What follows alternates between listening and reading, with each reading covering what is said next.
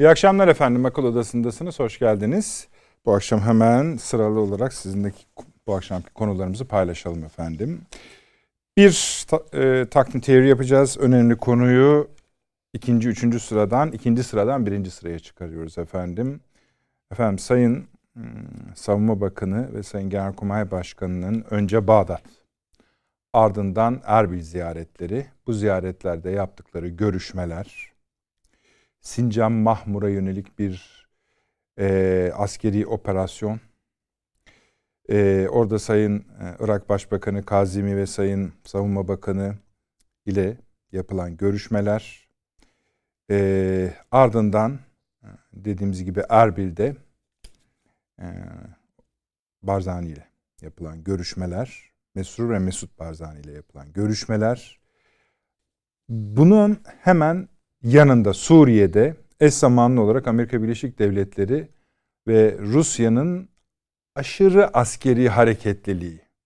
Bunun üzerine Dışişleri Bakanı Lavrov'un yıllık basın toplantısında Rusya'nın dip, diplomasisinin bir yılı başlıklı toplantıda biz oradan Amerikalıları çıkartamayız ama Türkler bu işten rahatsız. Yani biraz onlar uğraşsınlar gibisinden açıklamaları. Yani güney sınırımızda yeni bir hareketlilik, yeni bir gündem var. Suriye'deki e, ABD-Rus hareketliliğinden, askeri hareketliliğinden buraları sürekli tahkim ediliyor efendim. E, yüzlerce yeni asker bölgeye gidiyor. Ruslar da gönderiyorlar. Ruslarınki daha da uzun sürüyordu ama bu Amerikalılarınki son dönemde gelen yeni bir durum. Programımıza buradan başlayacağız. Elbette Amerika Birleşik Devletleri var. Yarın biliyorsunuz dananın kuyruğu kopacak. Dananın kuyruğu yarın belli bir saatte kopacak dediğimiz yemin töreninin saati ama şu an hem Amerika'da hem dünyada hem de Türkiye'de Washington'a merakla bakan gözler içinde yaşadığımız saatlerin esasen en kritik saatler olduğunu düşünüyorlar. Yani bir şeyler ters gitmeye görsün. Yani Trump'ın son saatleri efendim bunlar. İran olur, Amerika içinde bir takım gelişmeler olur. Ee, bunları konuşacağız. Yani bir gerginlik var. Amerika'da silahlarda, e, pardon dükkanlarda, silah satan dükkanlarda silah kalmamış durumda uçaklara teslim edilen silahların sayısında 10 katı civarında artış var ve anlıyoruz ki Amerikan yönetimi, güvenlik mekanizması biraz kendi askerlerine dahi e, güvenlerini çek etme, kontrol etme ihtiyacı duyuyorlar. Bugün gazetelerde vardı, ben umarım görmüşsünüzdür. 25 bin civarında asker, muhafız diyorlar efendim onlara. Ee, Washington'da görev alacak ama FBI bu 25 bin askeri tek tek tek kontrol ediyor. Hatta bazı görüntüler var. Ellerinde silah var ama şarjörleri yok. Esasında kimin ne yapacağının belli olmadığı bir kaotik 24 saati girmiş bulunuyoruz. Amerikan siyasetini çok konuşuyoruz. İster istemez bu konular açık, açıldığında Amerika'nın Türkiye siyaseti, Orta Doğu, Avrupa, Çin, Rusya ilişkileri, ekonomisi bir anda arka arkaya açılıyor. Bunları bütün detaylarıyla konuştuk ama dediğim gibi herkes orada ne olacağına bakıyor. Efendim üçüncü maddemiz Almanya Dışişleri Bakanı'nın Türkiye, Hayko Maas'ın Türkiye ziyaretiydi. Yarı sürpriz bir ziyarettir ama şunu biliyoruz. Bu ay e, Türkiye Avrupa Birliği ayı olacak. Başta öyle başladı görüşmelerle. 21 Ocak'ta Sayın Dışişleri Bakanı Brüksel'e gidiyor. 26 Ocak'ta hem Avrupa Konseyi Başkanı hem Avrupa Komisyonu Başkanı yani Charles Michel'le Ursula von der Leyen Türkiye'ye geliyorlar ve böylece Türkiye-Avrupa ilişkileri iyice zirveye doğru yükseliyor. Ama ne çıkıyor onu bilmiyoruz. Ee, bir takım yaptırımlar biliyorsunuz Avrupa Birliği Türkiye'ye uygulamak istiyor idi. Bugün Haykamas'ın, dün Haykamas'ın ziyaretinde bunun biraz artık itelendiği, ötelendiği anlaşılıyor. Ancak Gümrük Birliği vizeler ve nasıl bir Türkiye Avrupa Birliği ilişkisi artı Almanya'da artık Merkel'in yerine yeni bir isim ortaya çıktı onun kimliği ve Türkiye'ye bakışı üzerinden de tartışmalar yürüyor. Onlara da bakacağız. Devamı da var efendim. İşte bahsetmiştik Sayın Lavrov'un Dışişleri Bakanı'nın Rusya üst üste açıklamaları var. Türkiye, Rusya ilişkileri, bölge ilişkileri, bölgeyle ilişkileri, Rusya'nın bakışı, Amerika ile ilişkileri vesaire. Onları değerlendireceğiz ve sonra tekrardan tabii ki Amerika Birleşik Devletleri'nin yarınki törenine de bir göz atacağız. Bunun dışında ufak parçalar var. Örneğin e, İsrail'in Amerikan güvenlik şemsiyesindeki yer değişikliği, CENTCOM ve Eurocom arasında bir değişiklik oldu. Bugüne kadar İsrail'in e, içinde bulunduğu Amerikan güvenlik, askeri güvenlik şemsiyesi Eurocom'du. Şimdi artık CENTCOM'a değişti. Bunun çok fazla anlamı var. Böyle ufak konular var ama e, mesela Rusya'nın açık semalardan çekilmesi gibi onlar da var. Bunlara zamanımız gelirse ama ana maddelerimizi biraz önce saydık. Sayın Avni Özgür burada. Avni abi hoş geldiniz. Hoş bulduk. Profesör Doktor Seyman Seyfi Ön Hocam burada. Emekli Tuğ General ve Doçent Doktor Sayın Fahri Erener Paşam burada. Madem buradan başlayacağız Paşam, e, sizden başlayalım. İkisini birleştirerek hem Irak hem Suriye'de bu evet. özellikle hele Amerika'da yeni bir yönetim var iken neden askeri bir hareketlilik var? Lojistik açıdan var sayı açısından var. Bu şey birliklerini getiriyor Ruslar neredeyse. Evet. Bu özel komando birlikleri, paraşüt birlikleri vesaire Amerikalılarınki de az buz değil. Ve bunu hangi güç yapıyor Amerika'da onu da anlamıyoruz. Tabi biliyoruz ne olduğunu da iki tane başkan var ortada. Adları nasıl söylenirse söylensin. Birisi president, birisi president elect yes. fark etmez. iki tane Amerikan başkanı var. Ama bizim buralarda bu işler kendi başlarına yürüyormuş gibi. Kimsenin böyle bir talimat verip vermediğini de bilmiyoruz. Bu hareketliliğin sebebi ne? Yani şimdi e, esas e, biraz evvel dediğiniz gibi e, sadece Irak bölümü değil Suriye ve Irak hı hı. hatta Suriye ve Irak'ı da genelleştirirsek bölgenin tamamında böyle bir hareketlenme var. Hı hı. Burada geçen gün İran'ın füze denemeleri yapmıştı biliyorsunuz. Gerçi 150-140 kilometre Amerikan donanmasının kuzeyine düştü uçak gemisinin. Evet. Herhangi bir etkisi olmadı ama e, bu tür faaliyetler karşılıklı olmaya devam ediyor. E, burada e, Sayın e, Savunma Bakanı'nın Genelkurmay Başkanı ile birlikte yaptığı ziyaret e, özellikle e, Sincar bölgesi e, son derece stratejik bir önem arz etmeye başladı. E, bu bölgenin e, sadece PKK'nın burada olup olmaması açısından e, bir e, öneminin yanı sıra Amerika Birleşik Devletleri'nin özellikle ki bir kısım raporlarda da yer alıyor. E, Deirizor ve diğer bölgelerden ve özellikle bugüne kadar Irak hapishanelerinde tuttuğu ve kendi gözetimi altında olan DAEŞ mensuplarını serbest bırakarak Irak sınırında Elambar denilen bölgeye taşıdığına e, ve bunların e, Irak'ta elinde bir koz olarak özellikle Haçlı Şabi güçlerine karşı e, kullanacağı yönünde e, yaygın bir şekilde birkaç kanaldan gelen e, raporlar e, mevcut. E, böyle bir girişim e, her an başlayabilir. E, Haçlı Şabi malum Sincar bölgesinden de çekilmiyor. Çünkü e, özellikle Hizbullah'ın e, bu konuda Suriye-İran hattını e, korunması için, elde tutulması için mutlak gerekli bölgelerden biri olarak görülüyor. Yani İran'ın e, İran açısından Haçlı Şabi e, ve Sincar böyle bir öneme haiz. PKK açısından da özellikle İran kuzeyinde barınma imkanı ortadan kalkınca ve KYP ile KDP arasında anlaşmazlık e, artayınca PKK'nın Mahmur ve bu bölgeden uzaklaştırılma çabalarıyla Sincar'da 9 Ekim tarihinde Erbil ve e, merkezi hükümet arasında imzalanan anlaşma karşısında PKK'nın buradan çekilmesi gerekiyordu. Ezidiler gelecekti fakat PKK hem Ezidileri buraya sokmadığı gibi ki yaklaşık 650 köyü e, hükmettiği ve egemen, kontrolü altında tuttuğu söyleniyor. Ezidiler buraya gelmedi. Bunlardan yaklaşık 200 bini e, Doğuk'taki kampta yaşıyor Ezidilerin. Önemli bir kısmı Türkiye'de ve yurt dışı ülkelere kaçmış durumdalar. E, bu bölgeye gelemiyorlar.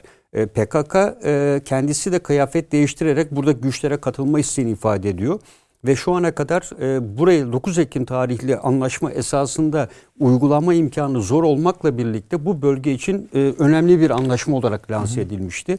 E, ortak güçler kurulacaktı e, fakat bunda bir mesafe kat edilemediği görülüyor. Ve e, PKK'nın e, Sincar'ı da asla bırakma niyetinde olmadığı, aynı şekilde onun hemen yanı başında Haçlı Şabi de e, asla bırakma e, konusunda kararlı e, gözüküyor, bırakmayacağım diyor. Ve dolayısıyla burada esasında Sincar üzerinde e, Amerika Birleşik Devletleri, İran ve Türkiye e, bu üç ülke hı hı. E, Irak e, buraya gücü yetecek bir konumda değil.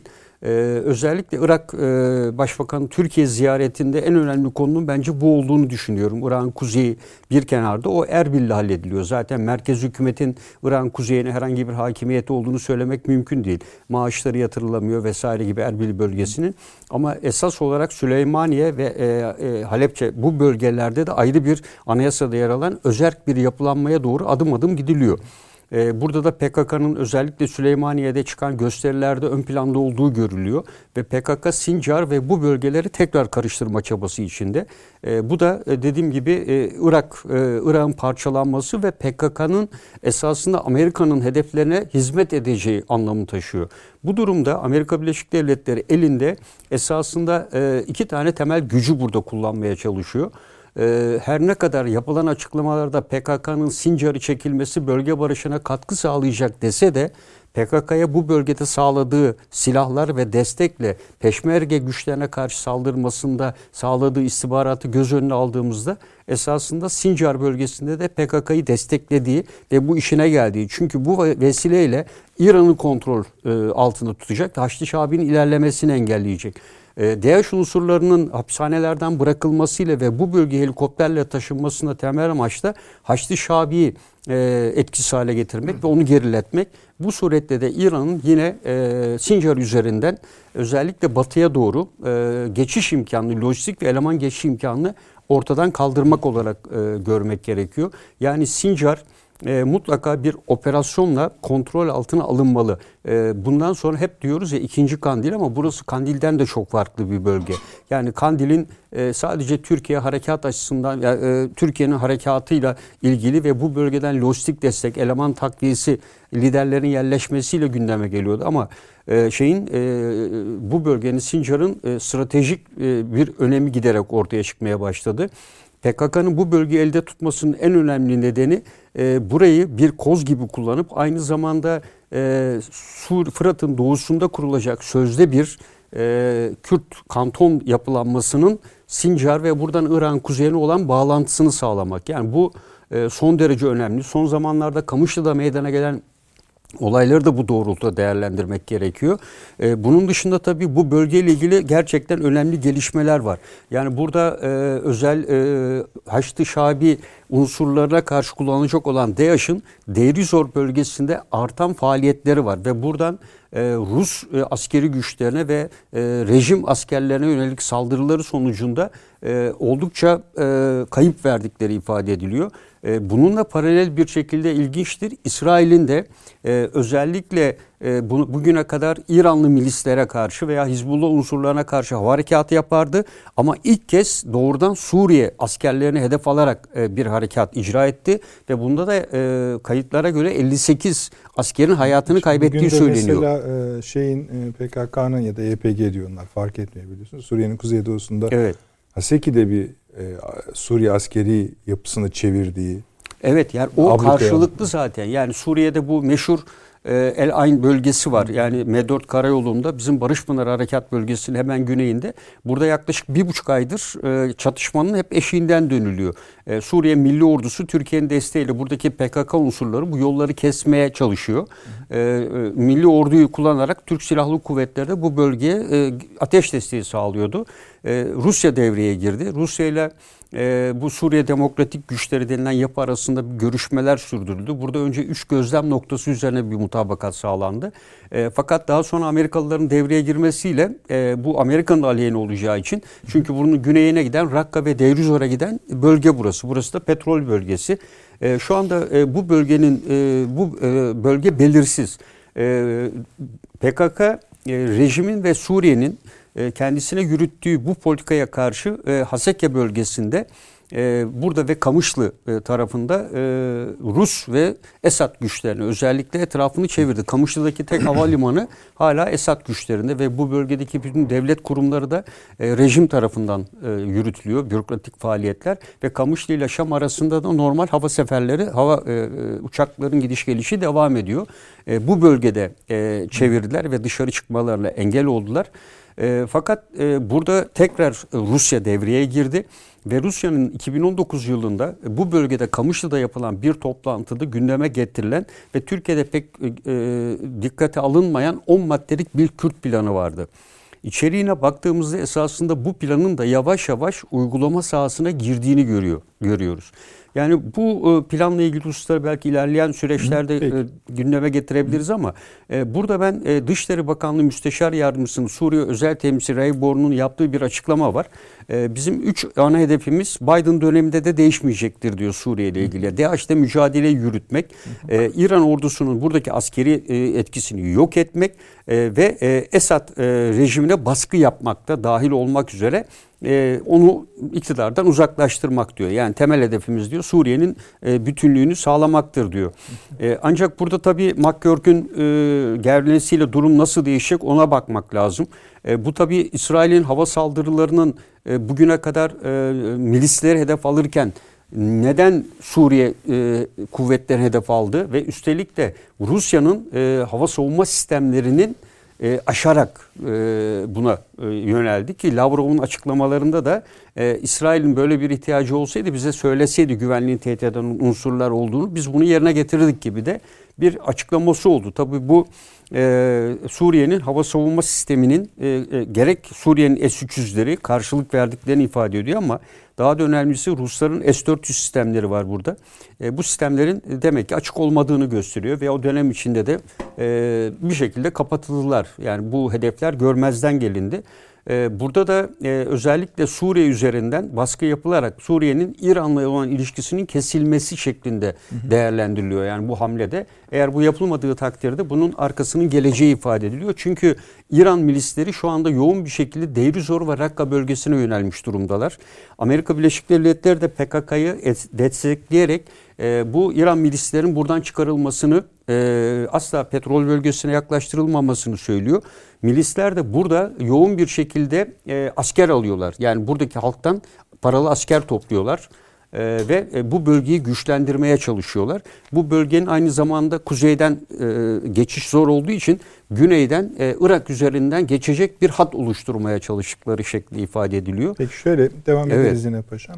Ee, Irak'ta ne bekliyoruz şimdi bu görüşmelerin ee, Irak'ta, ardından? E, Irak'ta e, bu görüşmelerin ardından Sincar'da yani bir Bağdat operasyon. Yani Bağdat ve Erbil'den evet. beraberce bir şey yapmalarını bekliyoruz. Evet. Evet. Bunları destekleyeceğimiz anlaşılıyor. Bu desteğin de askeri bir destek ama daha çok istihbari bir destek olduğu. E, bence e, hava harekatı şeklinde olabilir. Yani bu e, özellikle e, Irak-Erbil anlaşmasında oluşacak e, kara gücünü desteklemek maksatlı olabilir. Yani bunların eğitimi, organizasyonu şeklinde de olabilir.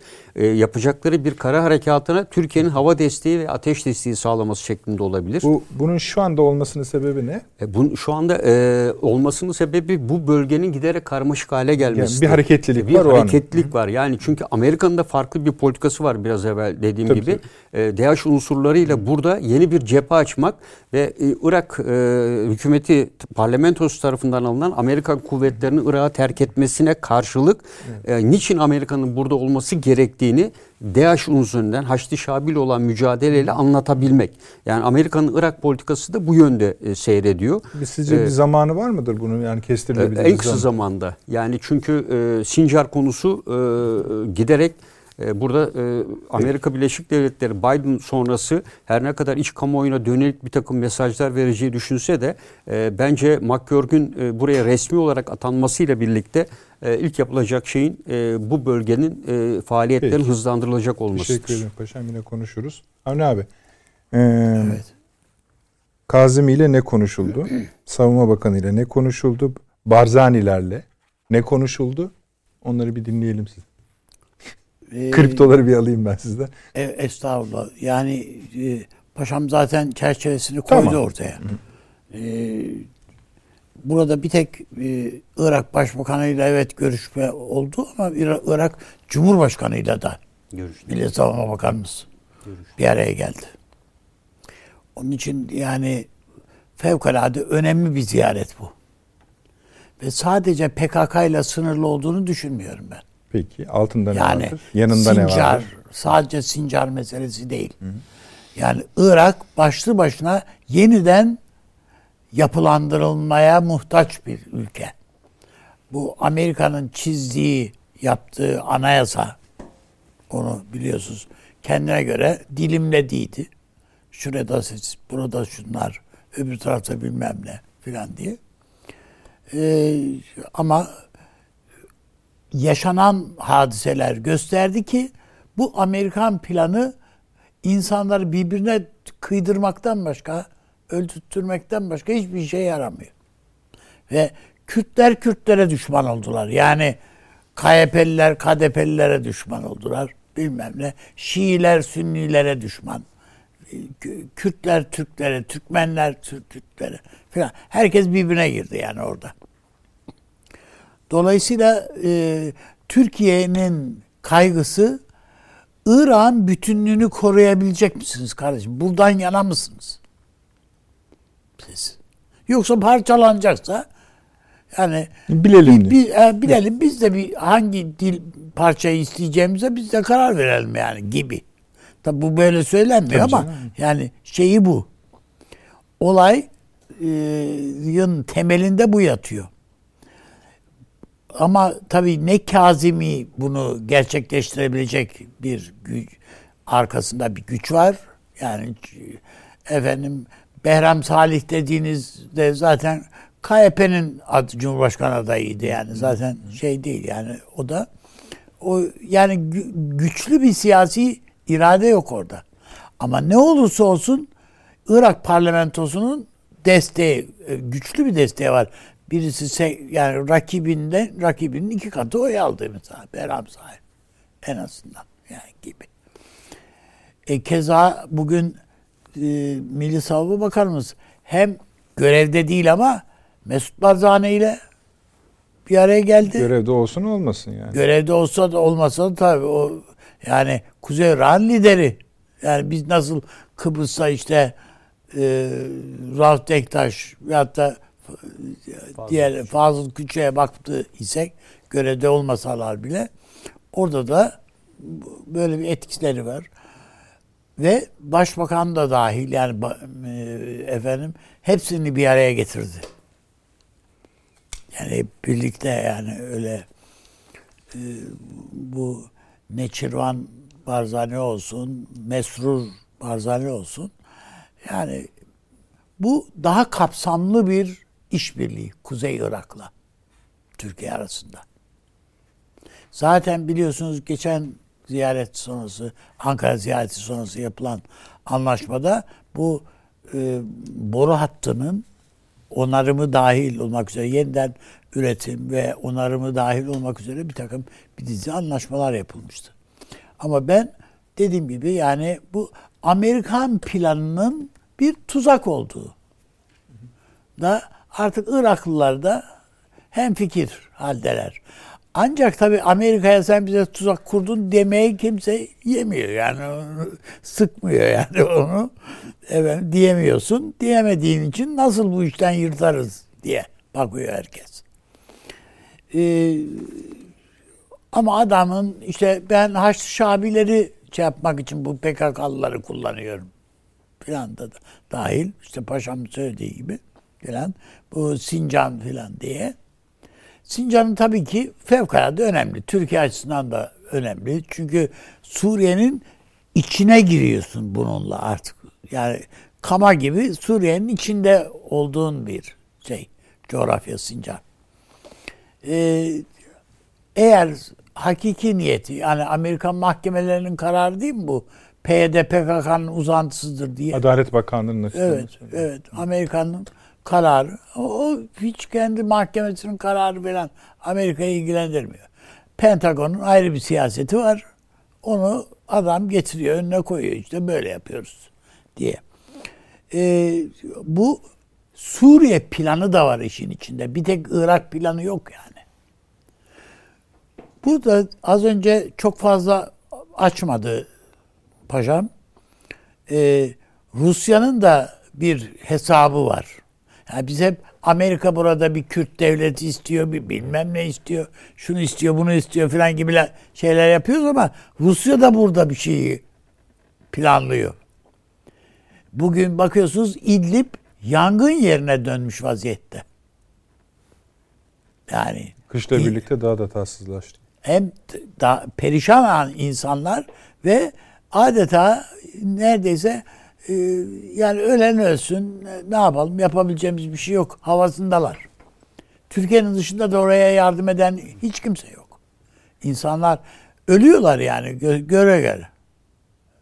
Yani bizim herkes işte hani bir tabir var ya bu cambaza bak diye. O yani bu pandemi esasında bir yerde bir cambaz vazifesi görüyor. Herkesin dikkati orada zaten. Orada patır patır insanlar gidiyor. Sadece orada mı? Afrika'da, şurada, burada, her yerde yani. Gidiyor. O bakımdan ben e, Suriye meselesine daha fazla hakim olmak şeyindeyiz. Milli savunmanın o yüzden... Bu Amerikan ve As yani bu standardın dışında bir hareketlilik gösteriyor. Hem Rusların hem Amerikalıların askeri tabii, tabii, yanakları. Yani ne ne demek yani nereye varacak? Yani bu artık hani şeyde koşuda şey, vardı Lavrov'u ya. unutmayın. Hani dedi ya biz onu çıkaracak değiliz herhalde dedi. Çıkartamayız dedi Amerika'yı oradan biz dedi. Evet, e tabii canım yani şu Hı? İşbirliği yapacağız diyor. İşte tabii, tabii Türkçesi o. birlikte yapacağız. Yani ikisi bir an evvel şu Biden başlasa da oturup pazarla bir pay pay et yani pastayı buraya bölecek. merhem olabilecek gücü var mı olacak mı bilmiyorum Bilmiyoruz ki. işte yani ama Rusya'nın mevcudu korumak dışında bir kaygısı yok zaten. Elindekini koruya, korumak. Elleşmeyin. Ben bu kadar bana kafi. Hatta mevcudun bir kısmından bile vazgeçebilir yani. Bu, bu o Amerika ile bu işin pazarını Tabii, Dışişleri Bakanı'nın da böyle bir cümle kurması ilginç. Tabii. Aynı yani. şey İsrail ile ilgili olarak söyledikleri de yani hmm. bu, söyleselerdi biz vururduk onları derdi. Zahmet etmesin. Ya, yani bu, bu da enteresan bir şey. Yani İsrail adına en büyük rakibini oradan çıkaramayacağını bilsen de gerçek bu olsa da ben bu söylenmez. Ama bunu söylüyorsan bir kapı açıyorsun demek. Tabii. Kapıyı açıyorsun. Nasıl bir... O kapı ne şimdi? Paşam dedi yani işbirliğine gider. Tamam işbirliği ne o zaman? İşte yani yine o zaman hani bir hareketlilik olacak belli ki. Evet. Bu Irak'taki şeyi biraz daha askeri görmüyorsunuz siz. Sadece askeri değil. Ama tabii Şimdi mesele elbette stratejik boyutta olduğu Genel için ister Başkanı, istemez tabii. asker var Hı-hı. olayın. Yani sahnede olan yani siyaseti de belirleyecek olan asker. Hayır, o tamam. Ama bir sahada ne yani olacağı baktığımızda. Yani diyelim ki di, diplomatlar veya da diplomasi alan masasında görüşülecek muhataplar yok şu anda tam. Evet tamam orada bir devlet başkanı, cumhurbaşkanı var, başbakan var, şu var, bu var filan ama onlarla çözülecek iş değil bu. Mecbursun. O Biden orada olacak yani. Biden'ın adamları. E bu da McGurk falan yani olduğunca hadi yan gülüm ketine bak. Kimler oturacaksın? Ne yapacaksın yani? İşte o zaman belki yetişir yani. Onlar tam ısınana kadar belki bir şey yapmak lazım. İşte şu anda orada da bununla böyle de yapılabilecek bir durum olmadığı anlaşılıyor. Ve e, öyle zannediyorum ki Milli Savunma Bakanımızın konuşmalarından tabii anlayabildiğim onu bir askeri bir dil olunca o jargonu paşam daha iyi çözümleyebilir. Ama ben mesela S-400 meselesi, e, F-35'ler projesine tekrar Türkiye'nin dahil olmak istemesi filan bazı yani neyin olmayacağını bilmeyen insan değil çünkü Milli Savunma Bakanımız. Gayet tabii. Ya bunların hepsini bilir. Ya bazı işte... şeyleri söylerken bir şeyleri arkasında neyi söylemek istiyoru da bilmek lazım yani. Onun için o askeri bir dil o askeri diplomasi diyelim ona. Yani bir farklı bir diplomasi dili o. Onlara bakmak gerekiyor onlarla bu Irak ve Suriye politikasını nasıl meclis İç içe koyacağız. Yani burada Amerika'yı döveceğiz, orada bizle falan. Hiç bu işler olacak işler değil yani. Ama sonuçta gibi. siz de şunu görüyorsunuz. Her iki ülkede de bizim dikkat etmemiz gereken bir aşırı şey var. Hareketlilik var. Ya adamın elinde çok kart var. Bizim de elimizde kartlar var. Yani biz bizim elimizdeki kartlar işte Libya'dayız. e, yani onlar seyredelim. Senin efendim e, Suriye oyununu bozduk. Açıkçası. O Suriye'deki kurmak istediği oyunu Doğru. bozduk. Sadece orayı bozmakla kalmadık. Yani Azerbaycan'daki oyununu bozuldu. Afganistan'daki oyunun bozulacak. Her birçok şeyi bozuyoruz. Ama adamın da elinde F-35'ler var, S-400'ler var. Halk Bankası davası var. Şu var bu var. Yani onun da elinde bir şeyler var. Yani adam da bu boş değil yani. Ve bütün bunlarla biz masaya gidiyoruz. Ve tıpkı bana öyle geliyor. Tabii belki yanılıyor olabilirim ama hani yarışta son düzlük gibi bir şey var. Bir durum var yani ortada. Adam daha yeni başlıyor görevine ya. Ne diyorsun? Adam ya yeni yeni başlıyor ama yani, yani. Tabii tabii. Biz zaten koşuyoruz yani koşu başladı. koşu başladı da adamın yeniliği yok. Esasında Amerika koşan. Yani Tabii. yani koşan o Amerika. Biden o işin figürü yani üstündeki forması o işin. Ve bu Pentagon o zaman Trump zamanında da Türkiye'yi sevmiyordu. Şimdi sevmiyor.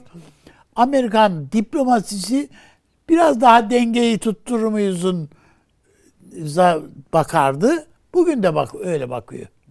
İşte yapılan veya yapılacağını söylenen atamalar şeyine baktığımızda daha böyle hayır ha kişiler, daha ılımlı Türkiye'ye daha böyle e, olumlu gözlerle bakan insanlardan oluşan bir harici şey var diye düşünüyorum yani. Bilmiyorum. Bence belki şöyle yani o taraflarını bu konuda yani hani Amerika bahsinde konuşuruz ama beni en çok yani ipucu veren yeni Amerikan yönetiminin ulusal güven yani küresel güvenlik ve dış politika hamleleri açısından CIA'nin yeni başkanı.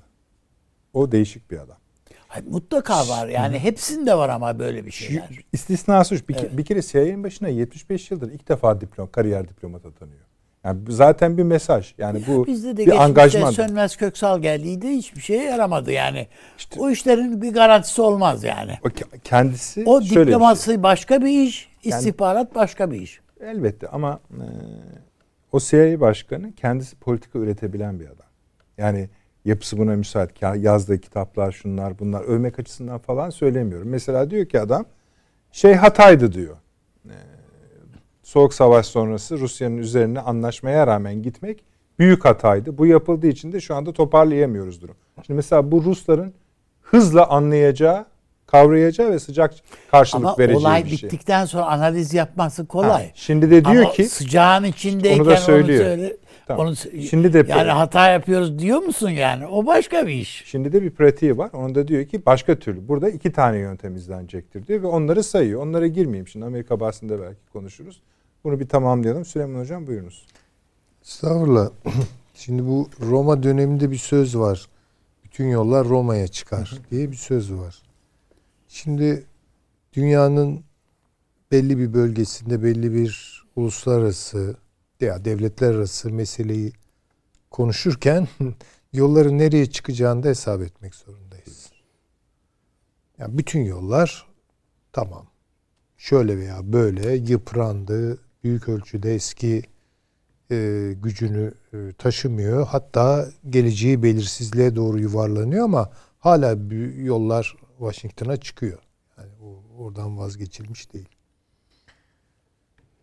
Ee, Suriye'de her ne oluyorsa konuşuruz. Irak'ta her ne oluyorsa e, bu büyük ölçüde Washington'ın e, merkeze alınarak anlaşılabilecek, e, üzerine bir şey söylenebilecek bir durumu düşündürüyor. Trump döneminde şöyle bir genel hatırlama yapacak olursak hep boşluklar oluşuyordu. Ve o boşlukları bazen Rusya, Türkiye, İran vesaire yani bölge güçleri bir şekilde kendi inisiyatiflerini alıp kendi yararlarına dönük e, kullanıyorlardı. Kendilerine alan açıyorlardı. Bir, bundan sonra Washington açısından bakacak olursak ve evet Biden gelirse Efendim? yani gene de burası Amerika belli olmaz yani Burası Roma dünya diyorsunuz yani. yani şimdi, tabii yani burası bir de Amerika. Evet, Yani- yani, saatte Ee, baktığınızda sadece birkaç saat kalmış gözüküyor. Peki yani Ama bilemiyorum. Her bir şey ben de bir şey demiyorum. Yok yani. yok hayır ben sizin fikrinize karşı Evet. çıktığım için söylemiyorum.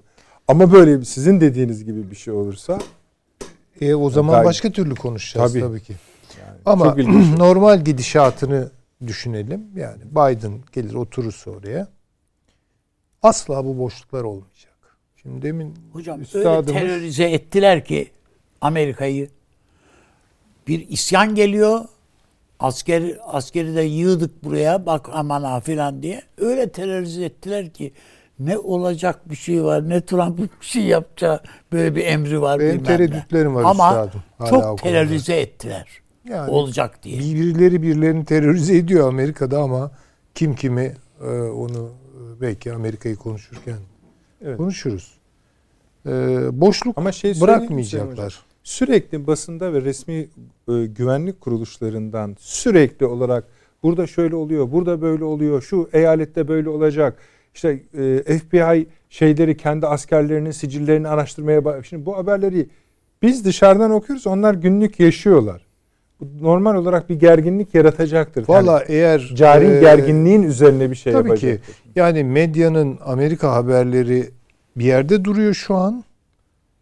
Bizzat Amerika'nın içinden gelen haberler bambaşka Başka duruyor. Şeyleri düşündürtüyor. Çok- konuşalım. Görelim bakalım yani Tamam, şu an konuşalım. çok puslu bir hava var. Doğru Yani söylüyorsunuz. Rahatlıkla söyleyebilirim. Şimdi e, bundan sonra bu bu bölgede boşluk olmayacak. İşaretini nereden verebiliriz bunun? Lavrov'un konuşmasından.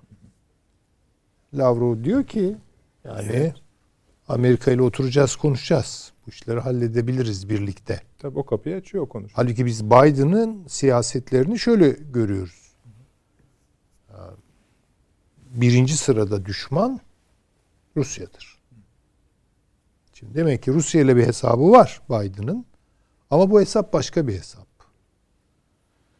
Orta Doğu'da veya bu bölgede başka işler. Amerika Birleşik Devletleri ile Rusya'nın arasındaki ilişkiler. Yani kendi sert çekirdek meselelerini ayrıca bir meydana taşırlar. Ama dünyada farklı bölgelerde mesela Latin Amerika olabilir, Afrika olabilir, Asya olabilir. Başka türlü bir akıl yürütme içine girebilirler. Bunu soğuk savaşta bile yaptılar. Tabii. Yani bunu ikinci bölümde bu Amerika bahsinde Tabii. detaylı konuşalım. Konuşuyoruz. Perde arkasını da biraz anlatacağız. Hani neler oluyor? Şimdi Lavrov'un konuşmasından ne anlıyorum ben? Yani şunu görüyor, şunu söylüyor Lavrov satır aralarında bize. Valla artık bu bölge eski ya da Thatch, e, şey Trump dönemindeki gibi e, ele alınamaz. Yani bir hesaplaşma yapacağız. Burada bir defteri kapatacağız. Orada ben üstadımızın dediğine de katılıyorum. Son tura giriliyor bu işlerde. Bu defter kapanacak bu bölgede. Ama nasıl kapanacak? Onu bilmiyoruz. Ama pazarlığa açık olduğunu söylüyor Rusya. Ben ilk defa çünkü daha evvel bu çok tartışılıyordu aktüel gelişmeler bağlamında. Yani Amerika ile Rusya anlaştı gibi hani zaman zaman Amerika ile Rusya anlaştı. İşte her zaman bunu ihtiyatla karşıladığım hatta pek böyle bir Tabii, anlaşma tabii. olmadığını söylüyordum. Tabii. Ama artık böyle bir ihtimalin belirdiğini de söyleyebilirim. Ama bu konuşmaya dayandırarak. Ta- tabii tabii. Peki. Tabii. Şey doğru söylüyorsunuz onu hatırlatalım. Sadece e, biz değil birçok e, defa Suriye'deki olaylar İlk defa nedeniyle çünkü cümleler yuvarlanmıyor. Yuvarlanmıyor artık. Net Tabii, tabii, kelimeler. Net. Suriye'deki olaylara ilişkin olarak herkes bir Amerika-Rusya e, gizli işbirliğine atıf yapıyordu, gönderme yapıyordu. Bundan şüpheleniyordu. Ama geçen uzun zaman Öyle bir şu şey ana olmadı. kadar böyle bir şeyin tabii. hiç Yok. olmadığını Yok. söyledi. O şeye düşmeyen tek oturum budur. Onu kabul etmek, Tabii, hakkına teslim tabii. etmek lazım. Öyle bir şey olmadığını söyledik. Şimdi Lavrov'un son basın toplantısından hareketle diyorsunuz Evet. ki tekrarlayalım onu da. Yani biz oradan şeyi çıkaracak değiliz. Çıkaramayız diyor. Çıkaracak değiliz Ama de değil. bunun bir de Çıkaramayız. mefhum, mefhumunu mefhum muhalifini hatırlatayım. Sen de beni buradan çıkaramazsın. Masın, doğru. Devamı da var. Buradan ama biliyorsunuz diyor Türk dostlarımız çok rahatsız bu konudan diyor. Tabii. Amerikalıların oradaki varlığından diyor. Bir kere rahatsızız paşam. Ama e, bunun emareleri var. Yani şimdi Ocak ayı Hangisini? içerisinde benim yarım kaldı Hı. söyledim. Hocam şey ettikten sonra hı hı. Rusların e, başkanlığında Himeyim Hava Üssü'nde e, Suriye e, rejimle İsrail'in eski Genelkurmay Başkanı ve e, Mossad'ın eski e, başkanı generalle birlikte e, Rusya'nın hava birlikleri komutanı hı hı. E, şeyin de ulusal e, güvenlik komutanı e, bir araya geldiler. E, ve e, bu ilk kez bir araya geldi ve bunun içinde e, her iki tarafta dört bir tarafta altı madde üzerinde mutabakat sağladılar. Evet. Bu İsrail'in tek taraflı bir e, Rusya'nın tek taraflı bir şeyle değil. İsrail eşittir burada Amerika Birleşik Devletleri. Tabii, tabii. Yani Amerika Rusya mutabakatı. Yani şöyle e, hocam şey yaptıktan sonra da anlatabilirim ben. O yüzden de olur, yo, buyurun, istedim. Olur, olur. Yani şöyle e, ifade edeyim. E, burada Suriye heyetine ulusal bu e, Ocak ayının ikinci haftasında gerçekleşmiş. Suriye Ulusal Güvenlik Büro Başkanı Tümgeneral Ali Memkük başkanlık ediyor. İsrail heyetine eski, Genelkurmay eski başkanı Hadi Eisenkot ile Mossad eski yetkilisi General Ali Ben. Rusya adına da Suriye'deki hava birliklerinin komutanı General Alexander Yurchevich öncülük ediyor. Ee, burada Suriye'nin talepleri Arap Birliği'ne geri dönmesinin önüne açılması, İran'a olan borçlarını ödeyip İran etkisinden kurtulabilmesi için Şam'a mali yardımda bulunulması, Suriye uygulanan ABD önderliğindeki Batı yaptırımlarının kaldırılması. Buna karşılık e, İsrail, e, Hizbullah ve İran'ın desteklediği tüm milislerin Suriye'den çıkarılması, Çıkarılmaz. Suriye'deki bütün muhalifleri kapsayacak bir hükümetin kurulması, askeri ve güvenlik kurumlarının yeniden yapılandırılması, Suriye Silahlı Kuvvetlerinden ayrılan personele güvence verilerek geri dönüşlerinin sağlanması. E, ancak herhangi bir şey yok. Bu konuda bir ön mutabakat var. E, tam anlamıyla bir sonuç yok. Bu arada iki gün evvelde Amerika Birleşik Devletleri bu Suriye demokratik güçlerine Biden öncesi bu dört koşulu mutlaka uygulayın. Biden e, e, göreve gelmesiyle kötü bir duruma düşmeyin diyerek bir mesaj gönderiyor. Kürt Ulusal Konseyi ile iletişim ve anlaşmayı gereklidir. Bunun üzerine önemli durun. Suriye Ulusal Koalisyonu ile iletişimi mutlaka gerçekleştirin. Suriye demokratik güçlerini Türkiye tarafıyla olan gerginlikleri asla bu süreç içerisinde e, geri ilerletmeyin. Esad bölgesine e, petrol teslimatlarını kesin ve İranlı milislerle işbirliğinden ve yakınlaşmadan kesinlikle kaçılın diyor. E, dolayısıyla e, bu e, bölgedeki son e, 4-5 gün içerisindeki gelişmeler bunlar. Ve dolayısıyla Rusya ile bahsettiğiniz temasın tarihi neydi? E, 18 Ocak'ta bu bir rapor yayınlanıyor, bir bilgi yayınlanıyor. E, muhtemelen 15 veya 17'si arası Ocak. Yani bir, bir yeni yeni, bir hafta. Yeni. Tabii. Ben de o zaman şunu bir tam okuyayım Süleyman Hocam hı hı. izninizle. Estağfurullah. Şimdi sorduktan sonra Lavrov diyor ki ABD ile Suriye'de ordularımız üstünden iletişim içindeyiz.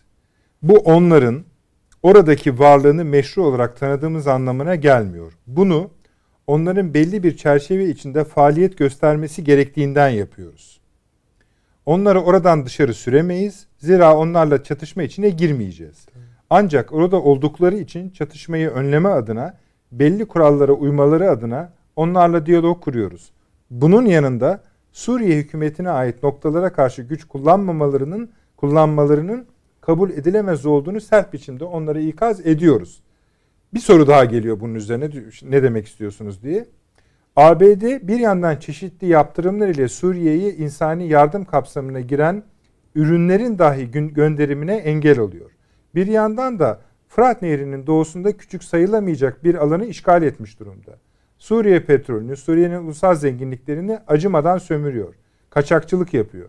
Bunları satarak karşılığında alınan parayı Kürt ayrılıkçılar dahil himayesindeki adamlarını desteklemek için kullanıyor. Kürtleri Şam ile diyalog kurmaktan vazgeçirtiyor, ayrılıkçı hareketleri teşvik ediyor. Bu tabii ki bildiğiniz gibi Türkiye'de de büyük sorunlara yol açıyor. Fakat en mühimi bunlar ne Amerikalılar ne de müttefiklerin davet edildiği Suriye topraklarında yaşıyorlar. Ee, yani aslında son cümlesi şu. Aslında burada bulunuyorlar. Biz onları çıkaramayız. Onlarla savaşmak da istemiyoruz. Burada bulunmaları illegaldir. Uluslararası hukuk açısından uygun değildir. Ama Türkler daha çok bozuluyorlar bu işe. Özü bu. Şimdi şunu demek istiyor. Okuduğunuz çok iyi oldu. Ee, rahatlat beni. Yani sen beni rahatlat. Beni rahatlat derken yani rejimi bir rahatlat. Ee, PKK ile rejim arasında bırak ben bir takım ilişkiler kurayım. Yani oradaki Kürt ayrılıkçı hareketini gel birlikte yönetelim. Hı? Ee, ve bunun şeyinde e, mukabilinde işte ben İsrail'in e, İran'ı İran e, unsurlarını vurmasına zaten geçit veriyorum.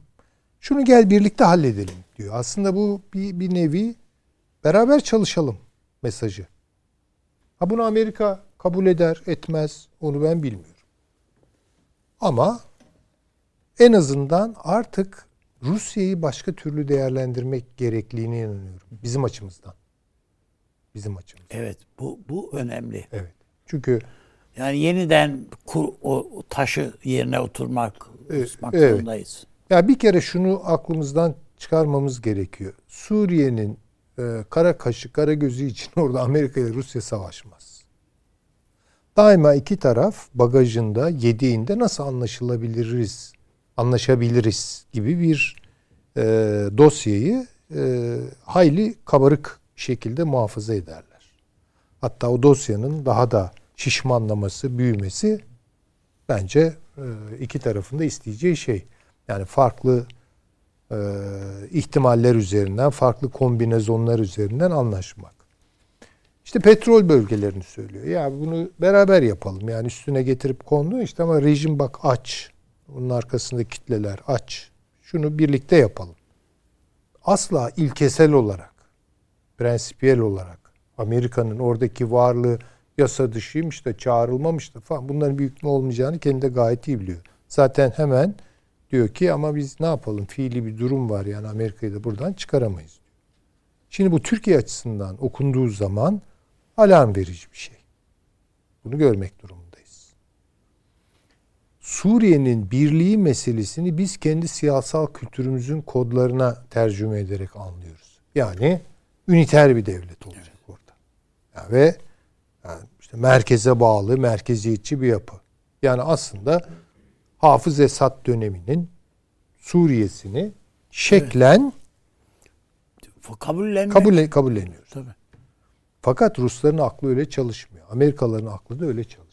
Onların öyle bir birlik düşüncesi yok.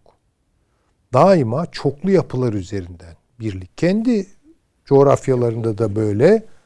Yani dünyaya da sundukları formüller böyle. Yönetim Tabii bunu tekniği açısından da pratik çünkü. Ve de bence açısından. bir de şöyle doğru kolay mühendisliğini yapabilecekleri bir şey dediğiniz evet. gibi. İkincisi çok kolay yönetebilecekleri aynı zamanda.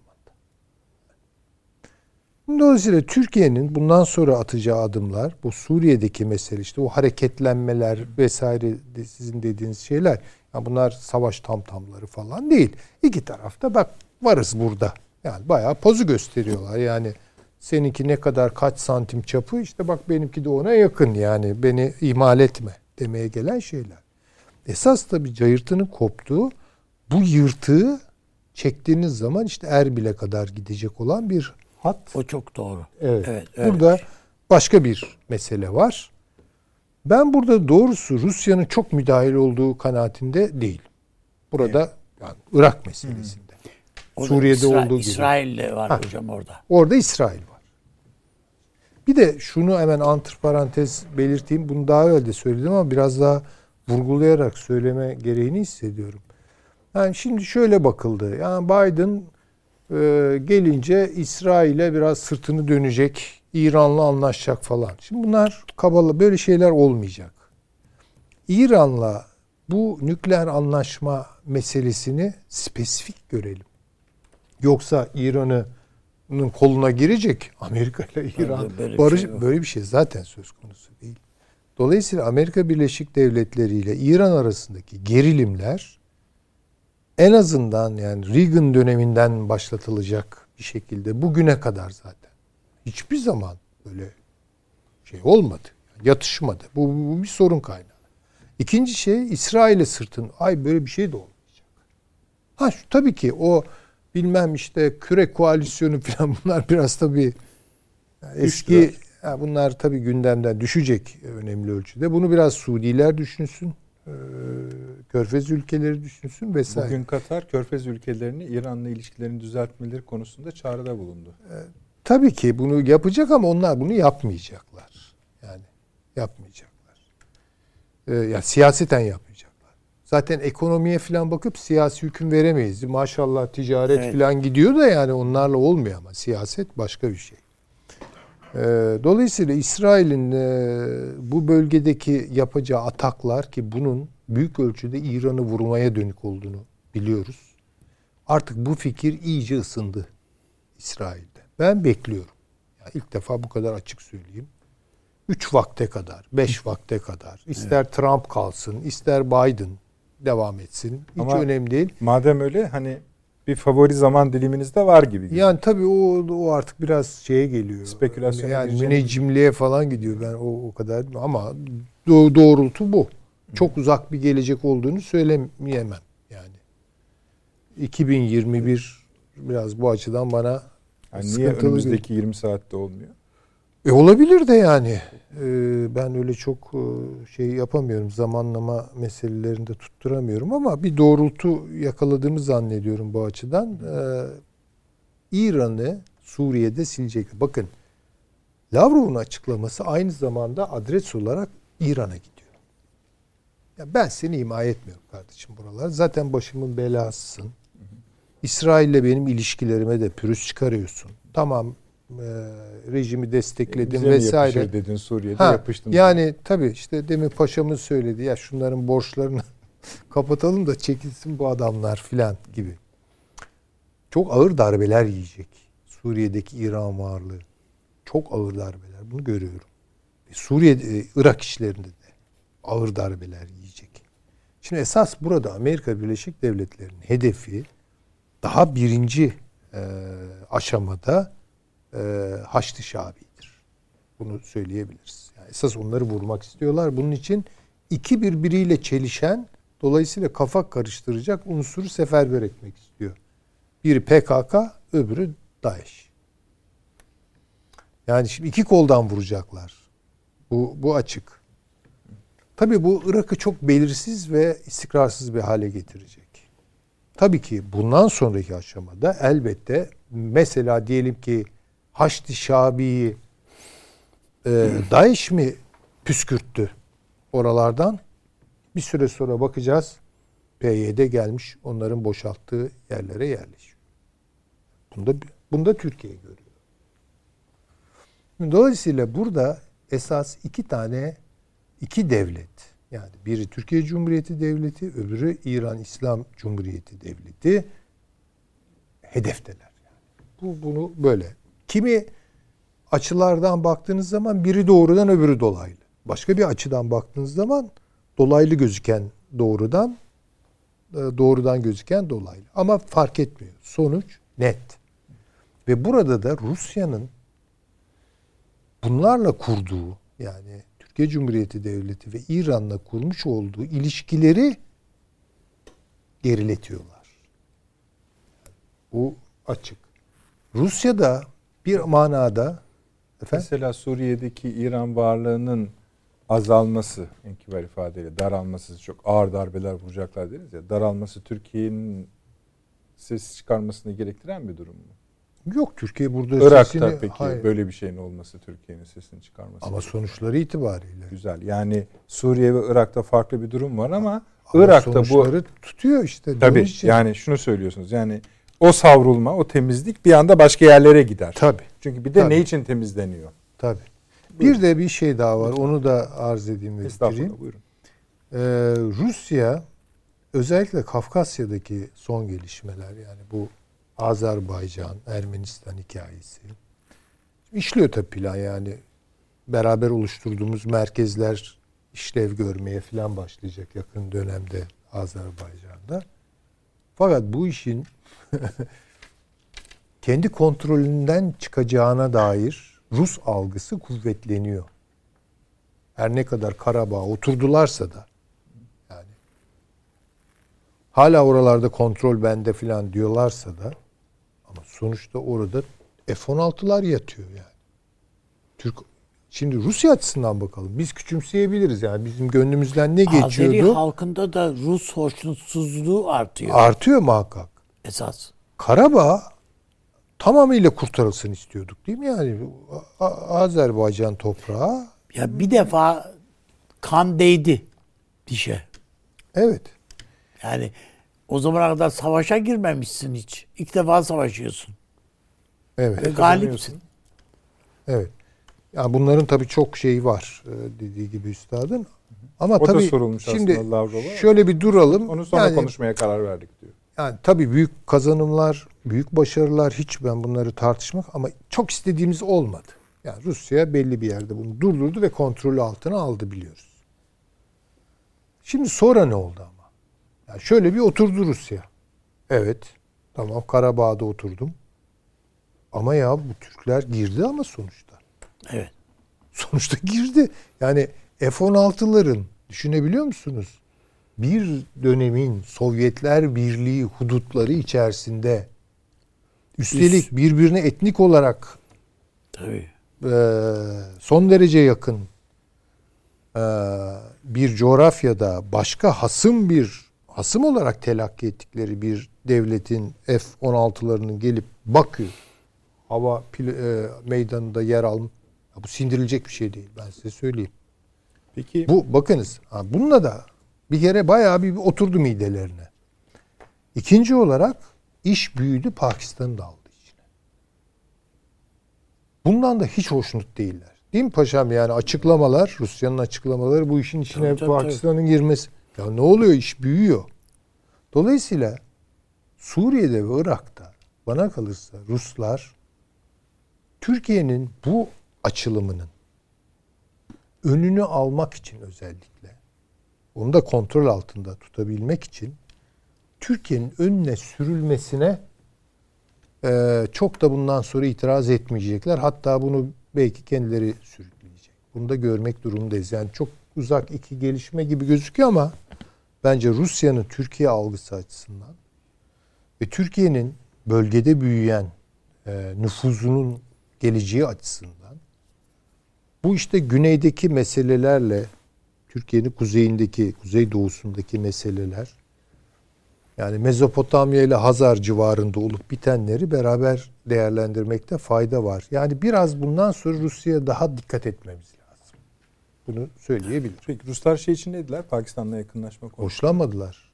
Bu, bunun bu işin büyümesinden hoşlanmadılar. Ya şimdi düşünebiliyor musunuz yani Bakü Ya her sokaklarında halükarda bu üçlü bir ayak. Hatta Libya'yı da saymamıza gerek yok. Suriye, Irak birinci bölge. Yani Suriye, Rusya özelinde söylüyorum. Suriye birinci, birinci bölüm. derece, Kavkasya, Kavkaslar onlar da birinci derece. artı Ukrayna. E tabii iş Yani yani bir oraya da saymıyorum. gidebilir tabii. iş Tabii oraya da saymıyorum. gidebilir. Tabii Yani şimdi hani burada bir, bir e, gitmekten ziyade hani burada böyle bir kriz üçgeni var. Kriz üçgeninden de tarifim şu. Her iki ülkenin birbirini itekleyip pozisyon almaya davet etmesi için uygun kartları kullandığı alanlar bunlar. Ama şöyle bir çok haklısınız onda da bu daha çok Trump dönemi için. Çünkü o kadar büyük boşluklar vardı ki Türkiye ile Rusya, İran ya gel beraber güçlerimizi Evet. neyse beraber halledelim. Biden döneminde fark ne olacak Biden diyorsunuz? döneminde bu boşluklar yok. Biden indirecek işte. Güzel. Gibi yani şunu adamı- söylüyorsunuz. Kavkasla Kav- dönecek. Oraya dönecek tekrar. Biden mı? Tabii. Kafkaslara mı? Hı hı. O, o bilemiyorum. İşte ama Şeye dönecek. Orta Doğu esas. Oraya dönecek. Ama Kafkaslardaki yaklaşımı ne olacak onu bilmiyorum. Yani Şimdi bakın, biraz bu bölge bu bölge benim görüşüm de şu Süleyman hocam. Ee, bu bölge Amerika'nın elini kolunu sallayıp çıkabileceği bir yer değil. Yani e, Kavkasya Ama bölgesi, Lavrov bir Orta Asya. açıklama yaptı. Ama orayı Biz bu- buradaki kalıcı statü için dedi Minsk grubunu davet ettik dedi. Tamam. Minsk grubu demek Amerika'nın da olaya müdahale Onu ben olması. aynen Evet. Suriye'de yaptığı gibi düşünüyorum. Yani çok inceli ince hakikaten sizin dediğiniz gibi öyle görmek gerekiyor. Ee, ama Rusya eğer buraya Amerika'yı bu şekilde sokacağını söylüyorsa Kafkasya'ya. Yani Ben ya şu anda kanaatindeyim. 60'ın adamı. De, statüyü diyor Minsk grubu birlikte çözecek O kadar diyor. Yani o kadar şey diyor. değil. Yani Ben hiç tamam, zannetmiyorum ben- Süleyman hocam. Ya Minsk bence grubunun yok, buraya yok, aktif o. bir şekilde. Ya o şu. bu sözü söyledi ama. Söyler bunu yani söyledi. tabii tabii söyler ama oraya dahil olup meselesi bu şu demek. Oraya, oraya grubu- Azerbaycan da karşı ama Tabii. ona. Minsk grubu demek şu. Bu sorunu sürüncemeye bırakmak demektir. Yani ipe ün sermek Onun istiyorsanız onu hani adı biraz Suriye'deki Minsk. varyantlara benzetiyorum. Amerika'nın buraya tekrar dönme arzusu onda olmaması mümkün değil. Ama bunu nasıl deneyecek onu bilmiyorum doğrusu. Ama tekrar ama- dönmek diye bir derdi yok. Orta Doğu'ya tekrar dönmek. Hah, Esas bence de esas odur. problemi Birinci bu. derecede odur Adamın- şu an. Benim Yoksa- Orta Doğu'ya dönmek arzusu konusunda bir itirazım yok ama şey son yüz yani finali kaçırmamak gerektiğini düşünüyorum. O finalin parçası en de sonunda o Yani yenildiği bir coğrafyaya, Afganistan coğrafyasına niye dönsün ki? Niye dönsün? Hay yani şu, dön böyle bu kadar hevesli. Bence dönecek. Dur o bakalım. sebebi ortada ya. Yani Hayır, Ben e, bunda yalnız pozisyon- bir şey söyleyeyim. Ee, hocamın da ta- e, paşamın da şeyi olabilir. Şimdi Irak'tan bir arkadaşımın yazdığı bir şey. Diyor ki şu anda PKK'ya yakın bütün yayın organları Erbil biz Kürtleri sattı diye yayın yapıyorlar Tabii. şu anda. Bir bu. İki, Hulusi Akar'ın Erbil ziyaretiyle de ilgili olarak Barzanilerin hepsi el öpmek için sıraya girdiler diye yazmışlar. Yani orada Türkiye'nin bir oyun kurmak istediğini ve bu oyunun sadece PKK'yı burada köşeye sıkıştırmak falanla dan ibaret Daha olmadığını. açık söyleyebilir misiniz üstadım? Evet. ya Esas Amerika'yı sıkıştırıyoruz hocam orada yani. Valla bir bir şaşırtıcı Yani bir mesela adım o şimdi gelebilir. e, bu Pakistan şu bu tabi zayıf bir hükümet Irak hükümeti. Erbil yönetimi zayıf bir yönetim. Yoksa bu üçlü şeye ortaklığa Irak'ı da davet, davet edersin. Tümden oyunu bozarsın adamın ama yani belki de Orada Umut Sakar'ın falan Amerika Birleşik. Devletleri'nin. Amerika Birleşik Devletleri'nin gayet iyi anlayabileceği şekilde hele Brett McGurk'ın gayet iyi anlayabileceği şekilde sıkıştırıyorsunuz. Şimdi Ama şöyle bir şey var. Yukarıda Hı. rahmetli Demirel'in bir lafı var değil mi? Dün dündür, bugün bugündür diye. Biz aradan zaman geçti.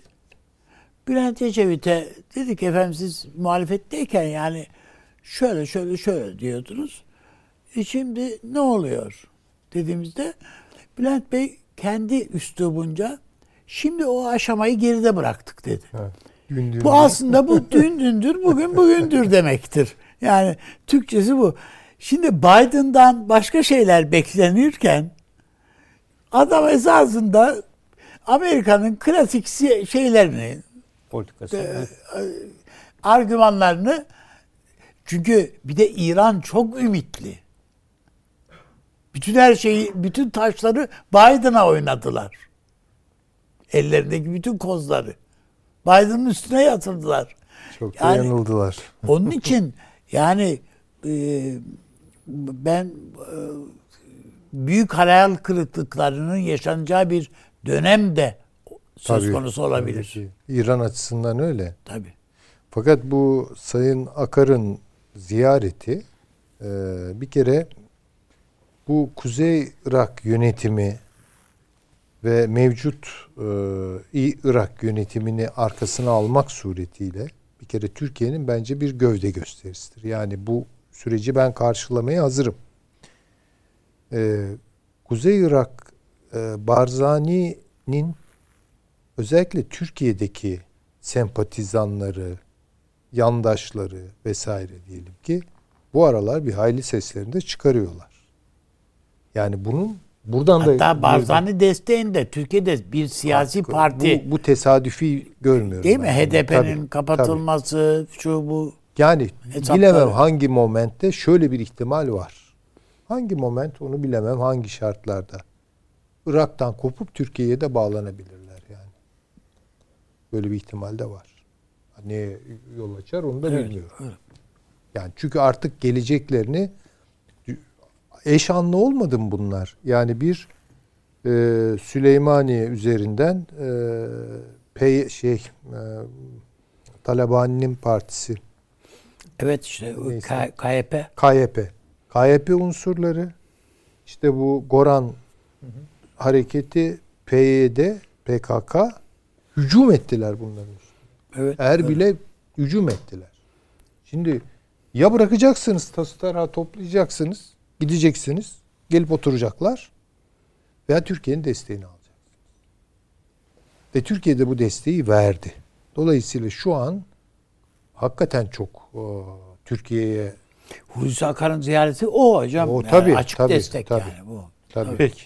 Paşam e, reklamlardan sonra sizinle Tabii, tabii. devam edelim. Bu konuda söyleyecekleriniz son bir şey daha vardı. Onu da alayım. Hemen dönüyoruz efendim. Kısadır reklam.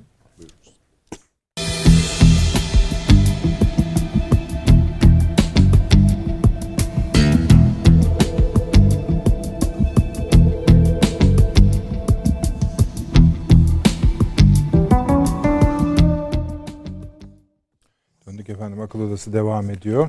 Paşam sözünüz kalmıştı sizin. Ben, e, Ekleyeceğinizi şöyle alayım ben. edeceğim. E, tabii burada e, bu dediğim toplantılar ve e, Suriye'ye yönelik hava harekatı yapıldığı sırada aynı anda Amerika Birleşik Devletleri de Suriye, Irak sınırındaki Haçlı Şabi güçlerine hava harekatı düzenledi. Eş zamanlı olarak. E, burada hedefin ben öncelikle çünkü Rusya İran arasındaki gerginlik de e, Suriye e, genelinde artıyor. E, çünkü e, İran'ın e, Suriye üzerinde baskı koy- e, koyarak e, buradaki menfaatlerini arttırma yönelik çabaları, Derizor bölgesine hakim olma çabaları, DAEŞ'le mücadelede altında biraz evvel ifade ettim. Suriyelilere askere alma çabası 200 dolar ayda e, para ödeyerek ve bayağı kişi de toplamış. Bu sadece DAEŞ'le mücadele adını e, anlamı taşımadığını e, bence burada e, özellikle petrol bölgelerinde giderek güçlenme biraz evvel de söylediğim gibi hat kurma anlamına da yani e, Irak'a geçiş anlamında taşıyacağını e, ben burada üç aşamalı bir plan olduğunu düşünüyorum. Yani Suriye'de e, Rusya ile Amerika Birleşik Devletleri'nin bir mutabakat sağladığını biraz evvel ifade ettim. İsrail ile Suriye arasındaki işbirliği e, Hümeymi'de yapılan görüşmeden bunu çıkarabiliyoruz. E, burada e, Suriye'nin e, Suriye üzerinde bence PKK'nın e, ve e, Suriye PKK ve Amerika Birleşik Devletleri arasındaki mutabakatın da bence büyük ölçüde sağlandığını düşünüyorum. Ve bu bölgeden Deir Rakka bölgesinde özellikle e, İranlı milislerle PKK arasındaki şu ana kadar rastlanan sık bir çatışma yok. E, bu da ilginç bir boyutta. Yani buraya baya bir İranlı milis gelmiş durumda. E, fakat PKK veya Suriye Demokratik Güçleri dediğimiz bir yapıdan herhangi bir karşılık yok. Üstelik PKK DAEŞ'le mücadelede de yok. Onun karşılığında İranlı milisler bu görevi burada üstlenmiş durumda. E, bu da son derece ilginç. E, diğer tarafta Kamışlı bölgesindeki faaliyetler gergin. E, ben Rusya ile Amerika Birleşik Devletleri'nin Suriye genelinde e, üçlü bir yapı şeklinde bir mutabakata vardıklarını düşünüyorum. Lavrov da bu endişeyi esasında... Üçlü pardon. Üçlü. Amerika, Rusya, Yani. Şam. Şam tabii. Yani İran bu yapı içerisinde yok kesinlikle. Birinci aşamada e, öncelikle Suriye'nin tam anlamıyla çözümlenmesi. Bunun için Suriye üzerindeki faaliyetlerin arttığını görüyoruz. Akabinde e, Irak üzerine yöneleceklerdir. E, Irak'tan sonra da bütün buradaki çünkü Hizbullah ayrı ki Lübnan'a da birkaç gündür saldırı düzenleniyor. E, bütün bunların ötesinde sıra Irak'a gelecek ve e, Irak'tan sonra Irak'ta aynı şekilde e, bölündükten sonra ki İsrail üçlü bir plan hazırlığı içinde olduğu e, yerel medyalarda ve İsrail medyasında da yer aldı. E, mutlaka e, İran'a karşı bir harekat icra Bu an, tabii bu anlatı Süleyman Hocam sizin de aynı beni. Bu anlatı şuna denk düşüyor biraz. Bu İsrail'in CENTCOM'a devredilmesi. Evet tabii. Tabii burada hep aynı soruyla karşı karşıyayız. Yani Biden yönetimi mi, mi yapıyor bunu yoksa Trump yönetimi mi yapıyor? Ama hangisi yaparsa yapsın Pentagon'un kendi siyasetinden bahsettiğimiz için önemi yok diyebiliriz. Bu bölge için hiç o ayrımların bir anlamı yok. Tamam. Sadece bunların değil. Yani Amerika'da bir establishment var. Onun isteği bu. Böyle yapın. İster Biden yapsın, ister Tamam. fark etmiyor. Bu yapı zaman- aynı zamanda ama NATO harekat planının yeni harekat alanının bu bölgeye doğru kaydırılmasıyla da paralel yeni bir olay. tabii Tamam. yeni Evet, bir NATO gibi şey düşünün. Evet. Yani, yani bu bir, neydi o bir şey uydurdulardı ya NATO 2030 şey Yok, NATO bir- ha NATO mi? Mid- NATO ME miydi? ME bir şey. evet evet. Hem Pasifik için öyle bir şey yapmışlar. Böyle bir durum bir burada miğfer yaratıyor. Bu miğfer esasında o küre koalisyonunun bir fo- formu. Yani Körfez ülkeleri var, yine Mısır var, İsrail var falan filan. Fakat böyle bir miğferin yaratılması yukarıda Irak ve Suriye'de, İran'da, Türkiye'de iyi karşılanmayacaktır. Evet. Tabii. İyi karşılanmayacağı için Irak ve Suriye'nin hem hali içinde bir durumun ortaya çıktığını görüyoruz. Yani belki paşamın dediği gibi parçalanma, belki zaten dediği gibi İran'ın her iki tarafından da ki siz de katılıyorsunuz evet, herhalde. Evet, arındırılması meselesi. Hı. Ama Türkiye'de bunu gördüğüne göre sahaya başka türlü yansıyacak bir güç ortaya koyabilir. Bunu bu şekilde bağlayalım tabii, mı tabii, bu konuyu? Tabii, tabii. işte zaten Akar'ın değil mi? Musul Kerkük yani bunun ah, bunun sonu bu zaten. Buraya yani gidiyor iş. Musul Kerkük e, burada İran bütünlüğü bozulduğu anda Sykes-Picot anlaşması zaten yok hükmündedir ve tarihe karışmış olacaktır. Dolayısıyla bunların sözde kurulmuş olan devlet ortaya çıktığına göre biz 1918 Mondros Mütarekesi şartlarına dönmüş olacağız. Ve dolayısıyla e, bu, bu anlaşma kapsamında olmayan ve o tarihte yanlış bir anlaşılmayla İngilizlerin eline bırakılan Musul bölgesi ve dolayısıyla Kerkük'ün e, Türkiye'nin e, kontrolü altında ve topraklar içinde yer almasından daha doğal bir şey de olamaz. Bu cümleyi kurduktan sonra Avni Bey'e söz vermeye korkuyorum. Yani. Yok estağfurullah. Niye geç kaldık diye başlayacak. E tabi. Esasında niye geç kaldık demeyeyim de belki de yani niye soğuttuk bu soğuttuk meseleyi? evet yani hani demir tavında dövülür diye bir şey var yani biz böyle e, geriye alıp tekrar sıfırdan başlıyoruz tekrar getiriyoruz hep aynı yerlere o bakımdan e, zorlanıyoruz. Savunma Bakanı biliyor şeyi de Irak Türkmen Cephesi'nin Erbil ofisini de ziyaret etmişler. Ha? İşte demin Irak Türkmen cephesinin Erbil ofisini. Şimdi Tabii. o Irak'taki dediğim arkadaşım e, Süleyman Hoca'nın dediği gibi diyerek anlatmış. Faruk diye bir arkadaş. Ee, bu Talabani'nin kaybesi ve Goran'ın da olduğu aralarında Irak parlamentosundaki 15 milletvekili de bu Irak Kürdistan bölgesinden ayrılma kararına destek verdiklerini açıklamışlar yani.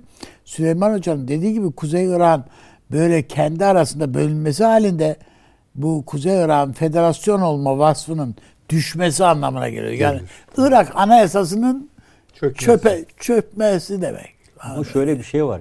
Anayasada bugün hayata geçmeyen biraz evvel söyledim ya Süleymaniye Halepçe bölgesinde bir özerk yapı şu anki anayasada var, duruyor. Evet. McGurk'ün yaptığı bir olay. Yani sırf bölme için elinde bir koz tutmak için. Şimdi PKK işte bu bölgede e, evet. İKPD ile birlikte e, işbirliği içinde gösterilerde evet. bulunuyorlar. Yani burası da tamamen işte özel burada, olursa o zaman zaten bölünmüş zaten olacak. Barzani'nin o zaman evet. Türkiye ile bir şekilde ister buna federasyon diyeyim ister konfederasyon diyeyim fark etmez. Ama bir şekilde yan yana durmak başka kurma, tam başka bir çıkar yolu yok. İzleyicimiz yani. size bir soru sormuş. Yaşar Seki Bey ismini de veriyor. Irak ve Kürt yönetimi ziyaretini neden Dışişleri Bakanı değil de Milli Savunma Bakanımız gerçekleştirdi diyor. Ya işte Hı. meselenin e, bir yani diplomasi olmazdan bir adım öte. Bir adım öte derken kimseyi şey yapmak istemem. Yani bir yere savunma bakanınız gidiyor ise Durum daha tebli- trajiktir. Yani Trajik daha algılar. tebligata gidiyor demektir. Yani İran kuzeyi... Dışişleri Bakanınız evet. gidiyorsa bir müzakereye gidiyor demektir. Falan. Ama orası müzakere edilecek bir durum değil. Yani değil. İşte müzakere edilecek durum güvenlikleştirilmiş bir bölgedir. Burada sadece güvenlikle ilgili terimler ve e, bu konudaki uzmanların yani sözü geçer. Siz şunu burada... yapmalısınız diye evet. söyleniyor filan Sonra diye. savunma diplomasi dediğimiz bir kavram da var ya o da normal yani tabii, devamı. Ben mesela demin yani bu belki biraz konudan farklı ama Türkiye önümüzdeki dönemde eline elinde şu anda bir Azerbaycan kartı var. Pakistan kartı var.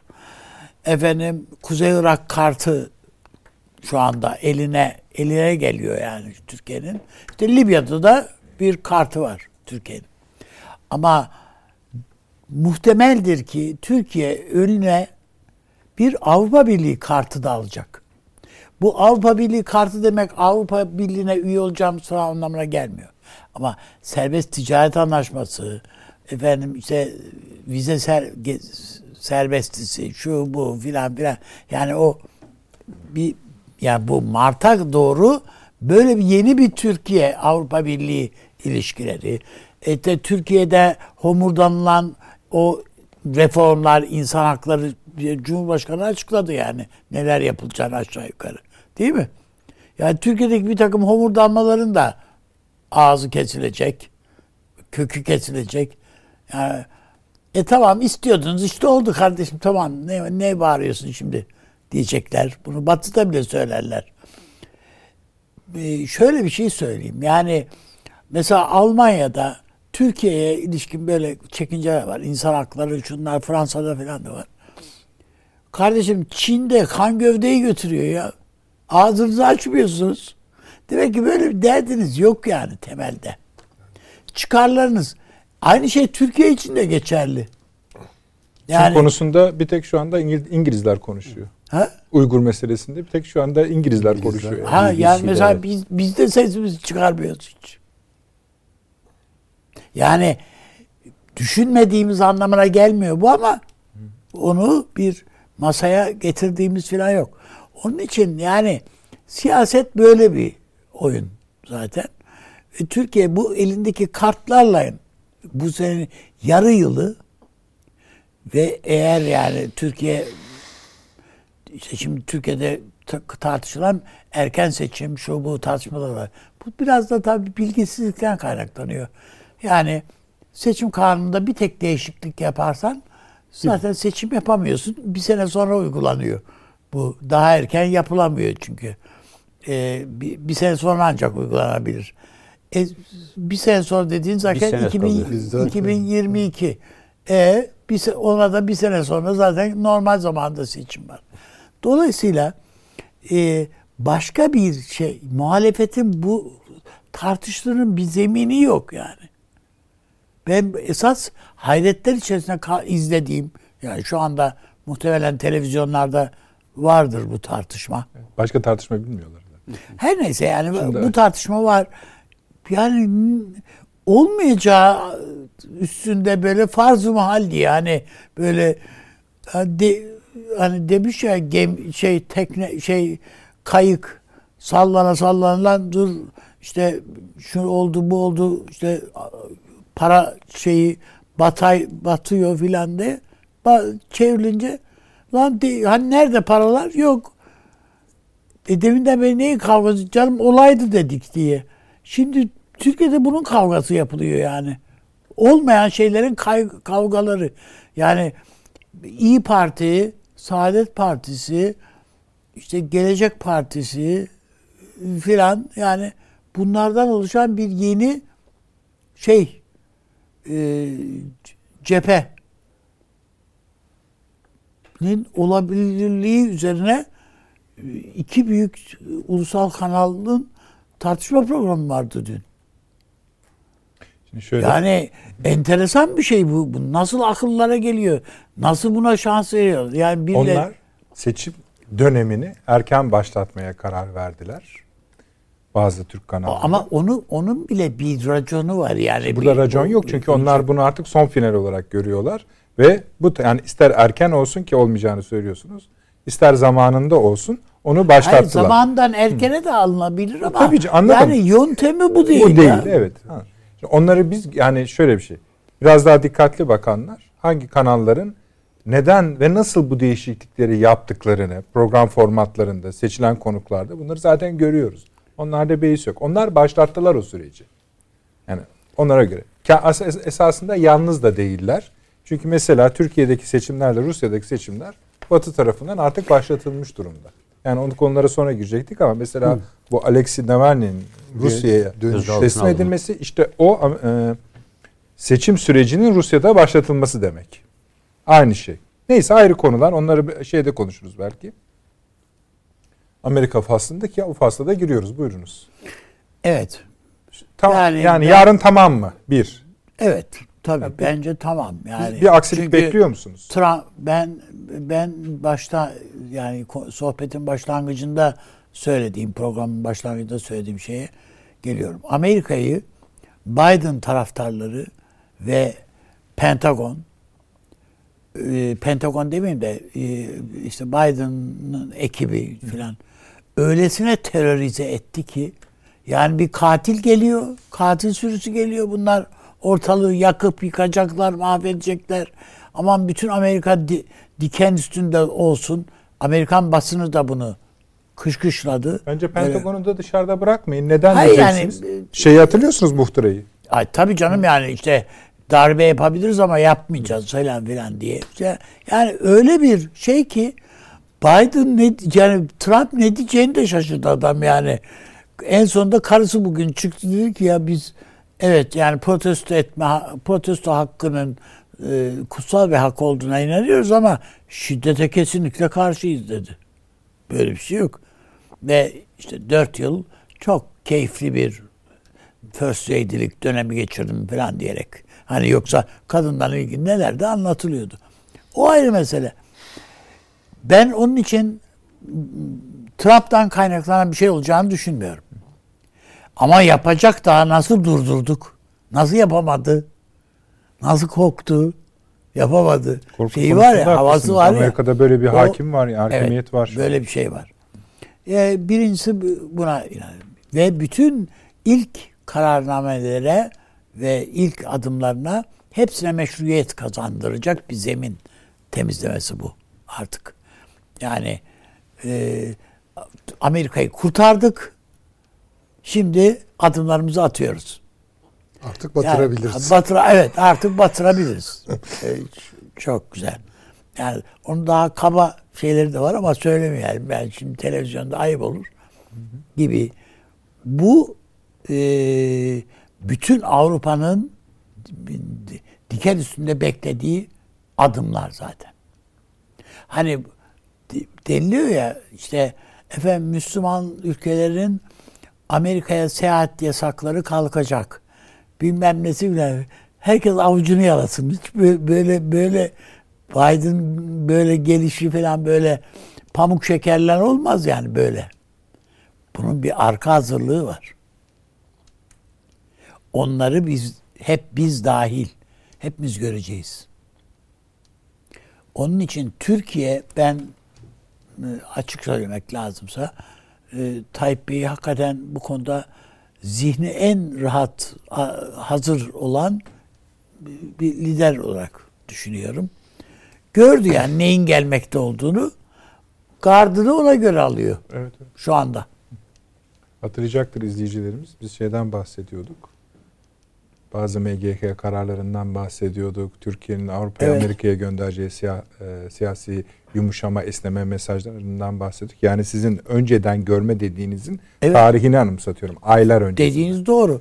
E işte e, yine program başlarında şey yaptık yani Hulusi Akar çapında bir asker, subay e, yapmış. İşte daha sonra e, işte milli savunmanın yükünü omuzlamış bir insan. E, işte Tayyip Erdoğan'ın sa- sağında solundalar yani bir takım insanlar. E, bu bilmez mi Amerika'nın bu S-400'lere ne diyeceğini? Yani biliyor yani neyle karşı karşıya olduğunu. Masaya getirdiği cümleleri tahlil ettiğinde böyle kelimeleri parçaladığımızda bir şeyleri pazarlığa nereye neye oturacağını Türkiye hazırlıyor zaten. Yani F-35'lere tekrar dönelim, yok şunu yapalım, bunu yapalım. Bunların hepsi bir müzakere sürecinin ilk ha- şeyleri, adımları. Daha tabii bunlar piyonlar yani bir şey değil. Karşınız karşıdaki ne sürecek onu da görmek istiyoruz. Ama ben o yüzden bu hamleleri yani e, gerek e, efendim İbrahim Kalın'ın Avrupa Birliği ülkelerindeki şeylerini, temaslarını, Türkiye'de e, Cumhurbaşkanımızın Avrupa Birliği dış şeylerine, büyükelçilerine yönelik konuşmalarını Başta söyledim bu 20, 21, 22, 23, 24, 25, 26'sında hepsi görüşme. Sürekli ondan sonra da sürekli görüşme. Yani İtalya Cum- İtalya Başbakanı ile gör- telefonla görüşüyor, öbürüyle bilmem ne. Yani sürekli dikkat ederseniz ve e, ya e, Avrupa Birliği'ne hazırız dedi. Avrupa Birliği üyesi ülkelerin hiçbirisinin olmadığı kadar hazırız dedi. Yani Avrupa Birliği hazır değildi. Ha yani Peki. şu an şeylere bakarak. Dolayısıyla yani e, bu oradan bunu bekleyeceğini, beklemeyeceğini bilmeyecek bir siyasetçi mi? Hayır. Ama ne isteyeceğini değil, neyi alabileceğini bilen bir, bir siyasetin hedefi. Ben bütün bunların Orta Doğu'da da Türkiye'nin elini güçlendirmek. Yani tek bu neye benziyor? Yani belki şimdi burada Bence iki şuna tane- benziyor. iki tane Bazı büyük- satranç iki oyuncuları tane aynı anda Beşiktaşlı- 30 kişiyle oynarlar ya biraz ona benziyor. İki Beşiktaşlı hocamız var burada. ee, Yani bunu ne O- için söylediniz? şunun yani için övmek için mi söylüyorsunuz? yani geçen günkü maçta e, Fenerbahçe maçından söz ediyorum. E, yani bu haftaki maçta Galatasaray. Ga, e, e, Derbi maçını söylüyorsunuz. Hayır derbiden söz etmiyorum. Ha, Hayır. Fe- Fenerbahçe'nin maçından söz ediyorum. O gün bu Mesut Öz, Özil geldiydi Türkiye'ye. İstanbul'a geldiydi. Evet sahada çok da fazla öyle güçlü bir Fenerbahçe yoktu. 2-0, e, 3-2 yen, e, 3-1 yendiği maç Fenerbahçe. Ama o Mesut El- e, Özil'in havalanına indiği haberinin orada sahada sanki 11'in yanına bir tane daha bir gel, adam gelmiş gibi oldu. Bazen bir şeyi, bir imajın oluşması da sahada çok iş bitirebilir. Öyle değil mi hocam? Askerlikte de öyle. Yani verdiğiniz tam metafor yerine oturdu. Ona bir şey demiyorum da hocalarımın yok, takıma Beşiktaş niye adı- gönder? Ben- Ha, o ne demek yani? Ben her zaman için Beşiktaş açısından da yani tabii Hiç ki bu yani o- bak tele, Türk televizyonlarında ilk defa. eksikliklerine şunlara bunlara rağmen Sergen'in performansı her türlü takdirin üstünde yani şu anda. Ben onu bilmiyorum. O- Ama ben ilk defa kesin. bir uluslararası ilişkiler analizinin futbol metaforuyla birleştirilip ben sonunda size da bunun lafın bakın başka bir şey söyleyeyim. Rahmetli Abdi İpekçi Peki. ben İstanbul'a staja geldim ve dedi ki filanca maça bir git. Onu yaz dedi. Ben dedim ben hiç futbol maçı yazmadım. Bilmem de doğru dürüst. Dedi ki ben dedi gazeteciliğe böyle başladım. Ve biraz da sanki spor şeyini biraz böyle küçümser. Ben hani hep siyaset yazacağım falan ya. Falan diye bakıyorum. Dedi ki hayır dedi. Anlatmaya başladı filan. Lafın özeti şu. Spor muhabirliği, yazarlığı şunu gerektirir. Bir, her iki takımı bir bütün olarak izleyeceksin. Tek tek oyuncuları da izlemen lazımdır. Hangisi ne yapıyor, ne ediyor, numara mı yapıyor, faul yaparken şu bu filan neyse işte onlar. Bu arada hakemi takip etmen gerekir. Yalnız bu arada seyirciyi unutma. Yani taraftarlar var, amigolar var, şunlar var. Öyle bir geniş perspektif gerektirir ki gerçek bir spor yazarlığı siyasette bunu bulamazsın dedi. Yani o tecrübe siyasete taşı ondan sonra git dedi. Sonradan söylediği bir son cümleyi söyleyeyim. Düğüne kimin geldiğini herkes yazar dedi. Sen kimin gelmediğini yaz dedi. Güzelmiş bu. Söylemek istedim yani siyasete bakı uygulanabilir bir şeydir yani. Spor da onun için o örneği verdi. Peki. Süleyman Hocam buyurunuz ama Beşiktaş şeyine karşılık vermeden devam edersek. Yok. Biz e, Beşiktaş'ımızın sevgisi bizim daha çok içimizdedir. Öyle diyelim. Peki. Ee, Şimdi şöyle e, bir e, tablo var Amerika Birleşik Devletleri için. Ee, Ne Trump ne Biden ne Cumhuriyetçiler ne Demokratlar bugün Amerika'da olup biteni bize anlatmıyorlar.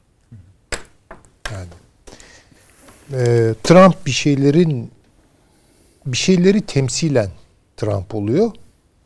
Biden bir şeyleri temsilen Biden oluyor. Sonra bir bakıyorsunuz bir takım cumhuriyetçiler Biden'cı oluyor. Öyle değil mi? Trump cumhuriyetçi midir, değil midir diye bir şüphe geliyor zihinlere. Trumpizm diye bir şeyden bahsedilmeye başlıyor. Demek ki bütün bunları bir kere biraz uzaklaştırarak Ee, Amerika'yı anlamak gerekiyor. Anlamaya çalışmak gerekiyor. Amerika Birleşik Devletleri şu an 1700 bana kalırsa 76 iklimindeler. Amerika Birleşik Devletleri'nde bütün pozisyonlar Amerika yeniden nasıl kurulacak? Yani bir tür hani kurucu yasa iklimi üzerinden gidiyor. Ben dışarıdaki makalelere de bakıyorum. Lafa başlarken Süleyman Hocam hep tarihe ve isimlere atıf yaparak evet, tabii. şu anki durumu tarih. Bu kadar tarihten bu, bu doğru mu? Onu da tabii, bu tabii, metot doğru böyle, mu? Onu da bilmiyorum Böyle gerçekten. Bunu yapıyorlar. Tabii. Şimdi mesela yani biz Amerikan toplumunu şöyle biliyoruz ya. Tarihle pek işleri yok bunların. Hatta Amerika'yı kuran insanlar Amerika'ya gelmeden önceki köklü tarihlerini unutmak istediler. Çünkü yeni dünya aslında bir tür silme işlemiydi. Yani çünkü kötü hatıralar var birçoğu için. Dolayısıyla tarihe çok böyle yüklenen bir kültür yok Avrupa'da mesela. Tarih deyince akan sular durur. Hele mesela bunu Almanya'da falan söylerseniz yani o çok derin bir laf etmiş olursunuz filan. Avrupa içerisinde en tarihe soğuk bakan Fransızlar bile Fransız tarihiyle düşünürler. İngilizler pek böyle tarih filan ama Britanya'nın meseleleri hep böyle bir tarihsel mesele olarak tartışılır. Rusya'da böyledir, bizde de böyledir filan böyle gider. Amerika'nın dünyadaki e, eşsiz, benzersiz daha doğrusu özelliği şu yani kendini tarihen sıfıra çekmek istiyorsan bugün işte The Big Reset diye bir şeydi ama evet. herkesin kendini rahatlıkla resetleyebileceği bir yerde orası. Onun için böyle tarihi abanılarak konuşulmaz. Zaten baktığınız zaman işte 300 senelik, 400 senelik bir tarihleri var. Bu da tarih sayılmaz yani.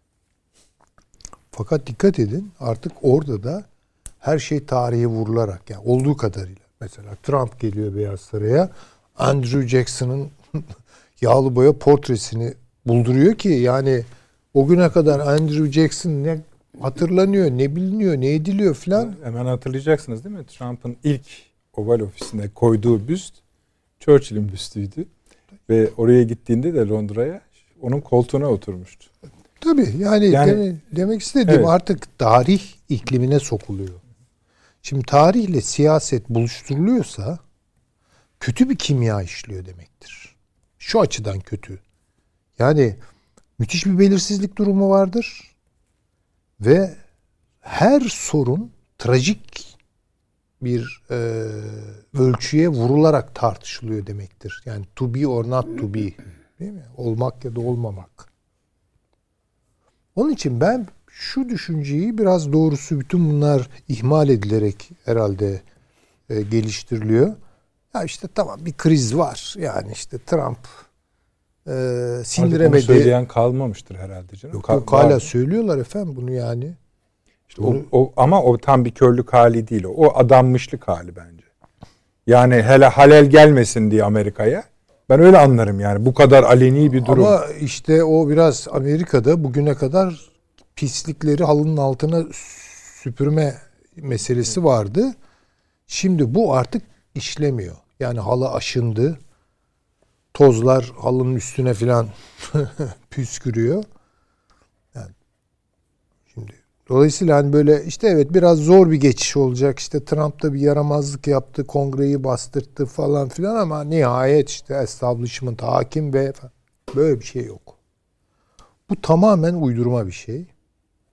Onun için sancılı bir geçiş olacak ama geçiş olacak gibi bir e, değerlendirmeye ben katılmıyorum. Bu Amerika'yı Vallahi biraz... bu bizim konuşmalarımız da çok başa çeker. Hiç oraya gitmeyelim bence Süleyman Hocam.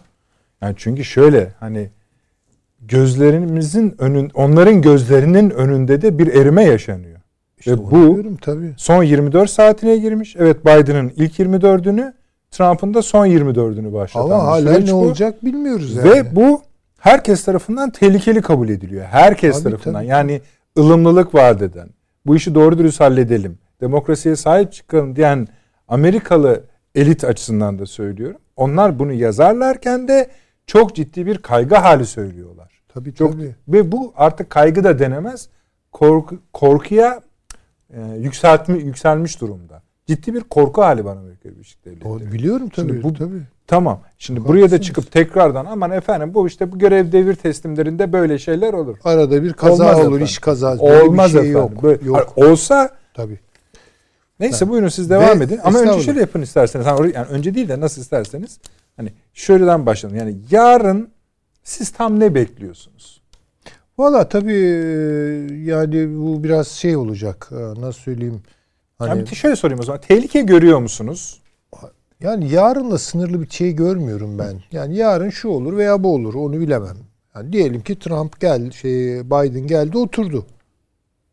Biliyorum ki iğneli bir fıçıya girmiş olacak. Tamam. Onu konuşmaya razıyım ama ya bu akşam mesela O da olabilir. şeytanın Yani şaşırır mıyız? ben, Yani- sıkı yönetim e, şaş- azıcık şaşıralım size. Ben şaşırmam. Hayır, beklemek açısından demiyorum. Amerika Birleşik Devletleri'nde işin bu noktaya gelmesine şaşıracağız. da. Evet tabii ki Ne- tabii ki. Yani Buyurun. Amerikan ölçülerinde yani Amerika'nın dünyaya yaydığı imgeyi yerleşik imgeyi düşündüğümüz zaman hatta bu programdan önce mi konuşuyorduk bilmiyorum hatırlamıyorum. Yani e, ya bunlar bilmem bize şöyle bir 3 sene evvel söylenmiş olsa bunlar olacak Amerika'da filan gülerdik herhalde yani. Ya ne diyor bu ya bu kadar da değil artık falan derdik. Yani "Aa, o kadar da değil. Amerika çöküyor. Yani şu manada çöküyor. Amerikan hegemonyası çöküyor. Ve Amerikan hegemonyası olmadan da Amerikan değerleri yok. Ya yeni bir tarif gerekebilir Amerika için. Bu Amerika yok olacak anlamına gelmiyor. Söyleyeceğim Hocam şey. anayasayı yeniden yazalım diyorlar ya. Ah Adamlar- işte kurucu yasa diyorum ya. Tabii. Yani şu an kurucu kurucu yasa öncesi nedir? Biz siyaset bilimi derslerinde anlatırız. İç savaş iklimidir. Yani kurucu yasalar Öyle de oldu zaten. öyle yani sancı esas sancılı süreçler onlardır. Genellikle bir iç savaş olur. O iç savaştan sonra güç dengeleri ortaya çıkar. Bunların arasında bir müzakere olur ve e, bastıran tarafın koyduğu istisnalarla bir ana kurucu yasa yazılır. Bu kadardır. Yani. Şimdi bu noktadayız ya 1776. Şu an Amerika'yı ne karakterize ediyor? Bırak bu siyasi amblemleri, etiketleri öyle konuş deseniz bana ben bunu söylüyorum. Bir tarafta paleokonlar, bir tarafta da neokonlar. Bitti. Benim için o. Onun için Bush bugün hararetli bir şekilde veya e, Dick Cheney veya e, şu Irak'taki Amerikan e, generali si- siyah e, Colin Powell ne dediler? Biz şeyin yanındayız dediler. Bu adamlar Kulüp ne öyle okul? anla, hatırlamıyoruz da onun için. Ha yani bu adamlar- şişeyle hatırladığımız için. Evet bu adamlar dünyada kanlı işlere imza Öyle. atmış adamlar. Ve bunlar diyorlar ki biz Biden'ın yanındayız. Bu Trump çok oldu. Şimdi establishment nerede burada? Establishment Biden'da. Peki Trump nerede? Trump o artık her taraftan koku saçan, pis kokular saçan ama üstü Green New Deal gibi spreylerle, losyonlarla kapatılmak istenen e, o müesses nizamın şöyle veya böyle mesela Taşan Hoca'nın kulakları çınlasın. Faşizan veya sağ popülist bilemem. Ama bir noktada bir şekilde ifşasıyla ilgilidir ve mahkum edilmesiyle ilgilidir. Bu kadar derin bir mesele. Yani- yani bir buyurun. Şimdi bir şey anlatayım, bir çok küçük bir anekdot anlatayım izninizle. Fenerbahçe ile ilgili değil. Yok Fenerbahçe ile ilgili değil ama e, çok direkt siyasetle de ilgili yalnız düşündürebilir bizi. Bu İkinci Dünya Savaşı'nda Türkiye'ye gelen doktorlar var biliyorsunuz. Hekimler, bilginler falan filan. Bunlar tıp fakültesinde, Evet. hukukta, şurada burada hep e, çok Mimarlar. büyük işlere imza atmış. Şimdi bunlar Türkçe öğreniyorlar. Yani hakikaten de mükemmel Türkçe. Aksanları bozuk ama böyle beli Osmanlı Türkçesi konuşuyorlar filan Ders veriyorlar. ders veriyorlar. bir tıp imtihanı yapıyor. Ee, bu doktor şeylerden, hocalardan biri. Öğrenci de pek çalışmamış. Bu yaşanmış bir olay. Yani tanık olan anlatmıştı bana. İşte diyor kurbanın diyor bacağını kesir, kesersek ne olur diyor. Şimdi hemen ölmüyor biliyorsunuz yani. Çocuk da çalışmamış. Öldüm desem, ölecek mi desem falan. En sonunda artık dayanamıyor. E ölür efendim deyince o da diyor olur mu öyle şey falan diyor. Tabii sıkışıyor bizim Türk öğrenci. Tamam tamam hocam diyor. E, ölmez ama artık onunkine de hayat denmez diyor. hocam gittikten sonra. Şimdi bu, bu, bu durumda yani Biden için yani zaten daha başlarken topala ördek olursunuz. Çünkü Sakatlan, bırakmazlar sizi.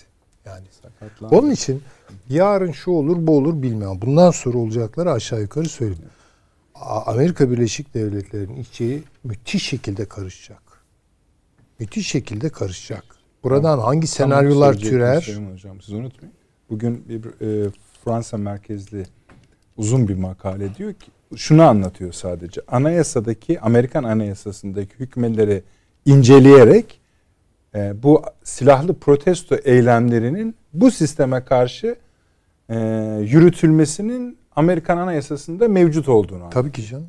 Tabii. Uzun uzun. Tabii. Anla ve son derece sıkıcıydı ama şeyi merak ettiğim için okudum. Yani anlattığı şey siyaset anlatmıyor. Amerikan hukukunda tabii, tabii, bu tabii, işin böyle yapılacağını tabii ki. anlatıyor. Tabii bu ki. hak verilmiştir diyor. Tabii ki. Yani demek istediğim bundan sonra yani e, Biden'ın işi çok zor. Çünkü bir de Biden bundan sonra ne yapacak diyor. Şimdi mesela bakın diyor ki göçmen politikasını değiştireceğim. Honduras'tan bilmem on binlerce insan yürüyüşe geçti. Düşünebiliyor musunuz yani? Ne kadar acayip bir şey. Bunların Amerika'ya vardığını düşünelim. Şimdi düşünüyorsunuz niye böyle mesela örnek olarak anlatmak için bunu söylüyorum. Niye böyle göçmenlere bu kadar sıcak davranıyor? Çok demokrat, çok insansever öyle mi? Tereddütlerim var. Ee, çünkü e, bu göç meselesi yani insanların e, dolaşımı meselesi zannettiğimiz kadar tek bir mesele değildir. Bundan daha önemli olarak işin içine uyuşturucu trafiği girer. Bütün kara para evet. pislikleri girer. Kadın ticareti girer, çocuk ticareti gider vesaire. Bunların açığa çıkması veya engellenmesi denilen şey çok kötü kokular da getirebilir.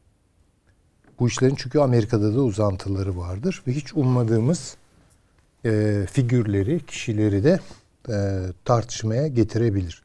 Demek istediğim yani biraz böyle halının altına süpürülen, süpürülmek istenen şeylere biraz bakalım ki artık halı onları kapatamıyor. O kokular çıkıyor, o toz, toprak püskürüyor halının gözeneklerinden. Bunların hesabına Amerika Birleşik Devletleri girecek mi, girmeyecek?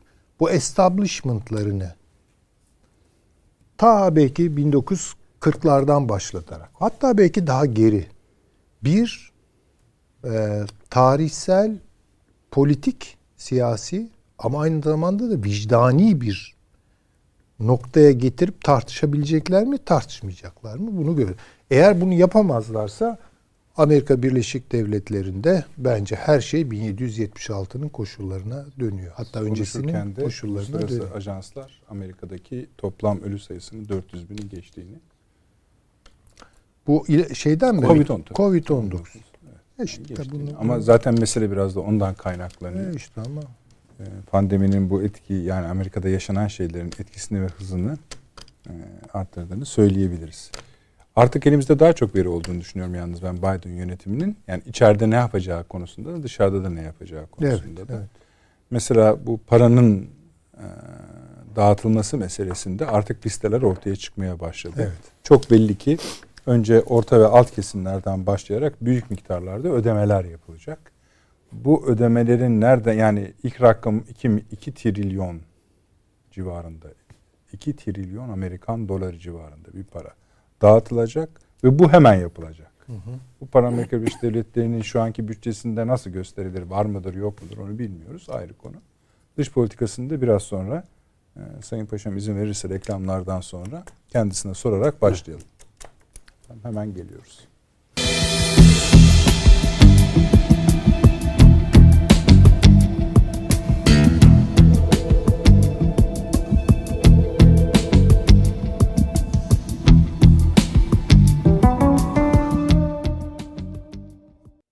Tabii efendim Perşembe akşamı, Çarşamba günü Amerika'da yaşananları her şey yolunda gitse dahi ele alacağız zaten. Yani umarız hani bu korkular gerçek olmaz. Çünkü bu korkuların gerçek olması hele hele Amerikan güvenlik kurumlarının sürekli ikaz ettiği, raporladığı şekilde olması hali büyük felaket. Çünkü sadece mesela Washington'da değil, Amerika Birleşik Devletleri'nin tamamında böyle bir şeyin yaşanacağı anlamına gelir. Ee, bu bir tür e, korkuların toplamı gibi bir şey. Umarız öyle bir şey olmaz. Dediğim gibi nasıl geçerse geçsin. Biz Perşembe akşamı zaten bir de üzerine konuşacağız. Öyle bir bölüm açacağız. Paşam ama şu anki durum üzerinden yürümek durumundayız. Buyurunuz Amerika'daki durum. Evet ben e, Amerika'nın ve hocaların dediğine katılıyorum. E, tarihsel e, kavramlar üzerinden gittiğimizde e, Kuzey-Güney Savaşı'nın e, ben e, bunun ötesinde başlayabileceğini açıkçası düşünüyorum. Yani başta Kaliforniya olmak üzere 10 e, zengin kuzey eyaleti e, zaten e, aynen İtalya'nın zamandaki Kuzey-Güney İtalya gibi e, bizim ürettiklerimizi güneye dağıtıyorsunuz diyorlar. Ve dolayısıyla e, bunların bu süreç içerisinde Amerika'nın konfederal sisteminin dağılabileceğini bunu uzun süredir söylüyoruz. Biz değil Amerika'daki birçok makalede ifade ediyor.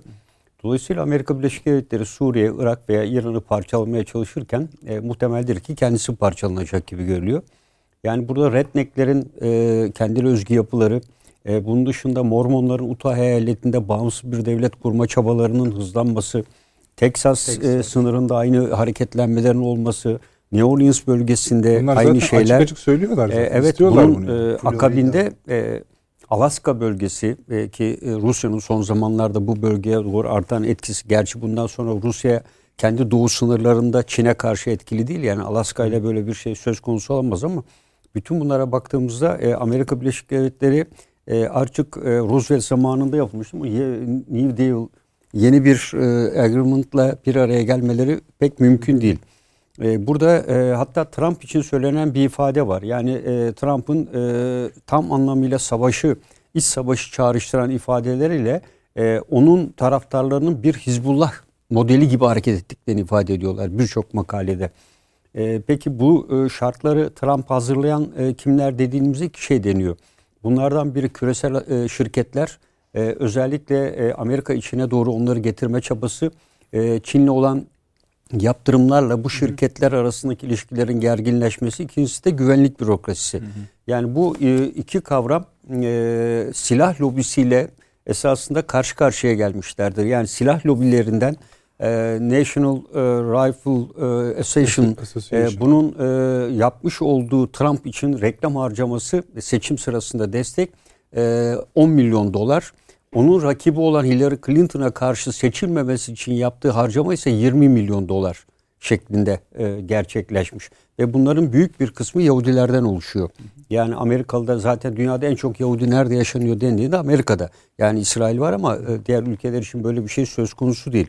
E, burada e, silah lobilerinin e, etkili olamaması e, bence Amerika Birleşik Devletleri içerisinde ciddi bir güç kaybı anlamına gelecektir.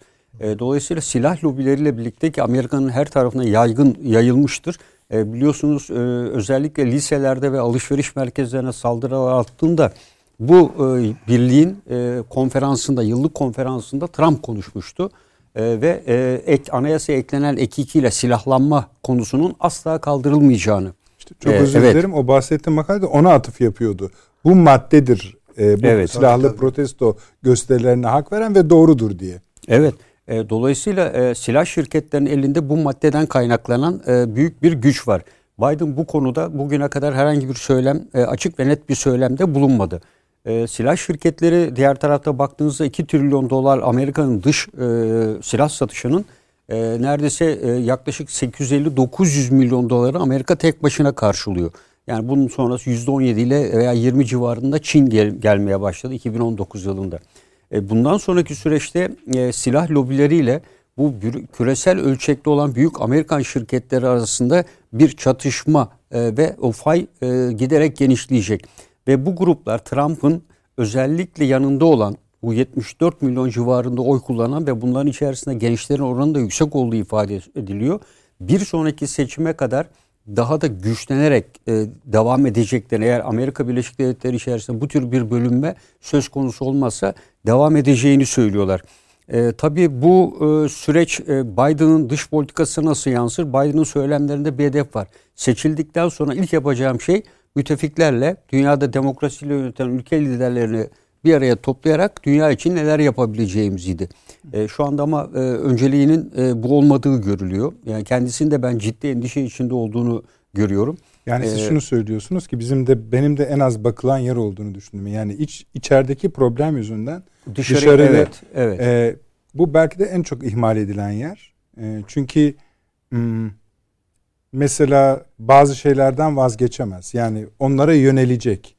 Bu dış politika uygulamaları hangisi olursa olsun asıl sorun bunların arkasında hani siz dediniz ya sakatlanmış oluyor. Yani, evet. Bu iyi hali. Kötü hal büyük yani büyük çökme. Yani Amerika'nın sizin dediğiniz gibi olası ihtimalleri içinde parçalanması, yırtılması, eyaletlerin bazılarının bağımsız ve bu bir kaos getirir. Kesin bir kaos getirir. Bunun üzerine de bir küresel vakum oluşur. Bu vakumun peşine de bir sürü ülke sürüklenebilir. Tabii. Dengeler bozulabilir. Ama her halükarda iki yöntemden hangisi olursa olsun Amerikan dış politikası da küresel güvenlik anlayışı da hangi politikaları tercih ederse etsin artık uygulanamaz hale gelir. E, tabii şimdi burada Gramsci'nin öyle bir sözü var. Yani organik kriz diyor. Yani o, şu anda Amerika organik krizi yaşıyor. Yani kurumlar var ama kurumlar işlevlerini yerine getiremiyor. Zaten getiremediği için bu mekanizma ortaya Pentagon çalışıyormuş gibi duruyor şu evet. an. E, yani ama bu neyi etkileyecek? Yani Amerika'nın içinde bulunduğu şey şu anda bütün NATO ve Avrupa Birliği Biden'ı bekliyor. Ee, Birleşmiş Milletler muhtemelen bir genelde bir yapacak. Evet. Yani e, IMF dahil diğer bütün kurumların, Dünya Bankası dahil e, bütün bu kurumlar da Amerika'nın çöküşüyle birlikte çökecek. Yani bu e, yeniden bir Bretton Woods sistemiyle e, yeniden belki işte altına dönüş vesaire gibi e, farklı bir yapılar da olacak. Yani bu e, dediği gibi organik kriz bütün dünyayı etkileyecek. İşte o zaman e, dünyanın e, yeniden sıfırlama dediğimiz e, kavram e, belki de bu doğrultuda da planlanmış bir e, süreç de olabilir. Yani olabilir. bu e, tesadüfen bu kadar e, ortaya çıkabileceği de ben pek düşünmüyorum açıkçası. E, e, Amerika Birleşik Devletleri'nin tabii e, bu gelişmesinde İsrail'in de ben bunu öngördüğü için özellikle CENTCOM üzerinde bu değişikliğin yapıldığını. Ve e, en azından İsrail'in güvenliğinin sağlanması için bu silah lobilerinin vasıtasıyla harekete geçilerek Trump görevi bırakmadan evvel e, burada bir sürecin e, geliştirilmesine çalışıldı. Biliyorsunuz geçen hafta Haçlı Şabiler terörist ilan edildi. Terör listesine alındılar. Ondan evvel İran, İran devrim muhafızları alınmıştı. Ondan evvel Husiler alınmıştı. E, bütün bunlara baktığımızda son bir hafta içerisinde İsrail'e destek sağlayacak İran karşıtı birçok yapılanmalar oldu. E, bu da e, İsrail'in büyük bir çoğunluğu Yahudilerin oluştuğu bu silah şirketleri, lobiler vasıtasıyla ben olduğunu düşünüyorum. Çünkü e, bunların başında Pentagon'dan çok sayıda emekli generalin ve diğerlerinin olduğunu da biliyoruz. E, bunların yönlendirmesiyle ben... Amerikan e, kaosunun içinde iki grup gayet soğukkanlı evet. bir şekilde işlerini yapmayı sürdürüyorlar. Birisi askerler, Pentagon evet, evet. İkincisi e, Biden'ın arkasında bulunan ve şu anda WhatsApp üzerinden en çok popüler olan ama işlerini de yürütmeye çalışıyor. Bu yüksek teknoloji şirketleri, dijital para tabii, dahil. Tabii. Buna ilişkin işlemleri hayata geçiriyorlar. Tabii şeyi saymazsanız, salgın meselesini ve aşı meselesini saymazsanız. Tabii yani orası tabii e, olayın ilginç boyutu. Yani bunun tabii daha bütün boyutları var. Yani uzayından evet, tutun diğer bayağı bir kaldı şey, şey kaldı. Evet, ha, şu anda biz yani, yani biz şunu merak etmekle mükellefiz. Diğerlerini takip etmekle mükellefiz yani sadece. Bu Amerikan dış politikasında bölgeye, Türkiye'ye, Rusya'ya, Akdeniz'e, Orta Doğu'ya nasıl bir etki yapacak? Bu yeni durum. Ben Rusya'nın bunu tahmin ettiğini değerlendiriyorum. Yani her ne kadar CIA e, Rusya'nın Sovyetler Birliği'nin dağılacağını 20 yıl sonra olacak gibi tahmin etseyse de e, ben Rusya'nın e, dış politika sürecini iyi yönlendirdiğini düşünüyorum. Yani özellikle Suriye'de e, bu konunun farkında ve e, dikkat edersiniz Fırat'ın hep batısında hareket ediyordu. E, ve son zamanlarda Suriye'nin Fırat'ın doğusuna doğru Rusya'nın daha çok hareketlenmeye başladığını, yeni bir takım güç unsurları getirmeye başladığını görüyoruz. PKK-PYD yapılanmasıyla ilişkisi fazlaydı ama e, bunu daha da arttırdığını, İsrail ilişkisi de fazlaydı Rusya'nın, bunun da daha çok arttığını görüyoruz. E, bu da Amerika'nın e, bu bölgedeki e, güç yani burada e, güç aktarım teorisi kavramı vardır. Yani buradaki gücünü Rusya e, esasında Amerika ile eşdeğer hale getirme çabası içinde. Bu da Amerika'nın içinde bulunduğu durumdan yararlanmayı gerektiren bir e, koşul ve bundan da yararlanıyor diye düşünüyorum. E, Irak bölgesine bu yansır mı? E, Irak'ta Çin'i unutmamak lazım. Yani Erbil bölgesinde e, 5 trilyon civarında sanırım bir yatırımı var Çin'in. E, özellikle e, Çin'in ulusal petrol şirketi vasıtasıyla Erbil Erbil'le imzaladığı e, çok yüksek meblağlı anlaşmalar var. E, burada daha evvel de hep söyledik. Erbil'de en, en büyük iki bina var. Bunlardan biri Amerikan konsolosluğu, diğeri de Çin konsolosluğuydu. Hatta hatırlarsınız Bağdat Büyükelçiliği bombalanınca e, Trump ne demişti? E, Büyükelçiliği Erbil'e aktarırız demişti. Çünkü en korumalı ve güvenli bölge olarak değerlendiriyordu. E, ben yani Çin'in e, bu konuda e, mutlaka... Çin şu anda dünyadaki birkaç oyuncu ile birlikte en rahat ülkelerden evet, birisi. Evet yani, yani diğerinin e, Türkiye olduğunu düşünüyorum. E, daha rahat olduğunu. Evet yani Türkiye de bence dediğim gibi yani, rahat. Biden e, döneminde siz e, tamam mı? E, bir de tabii e, bunu etkileyecek bir süreç var. Yani burada hiç beklemediğimiz bir anda esasında Fransa Macron'un Sayın Cumhurbaşkanı'na yazdığı bir mektup var.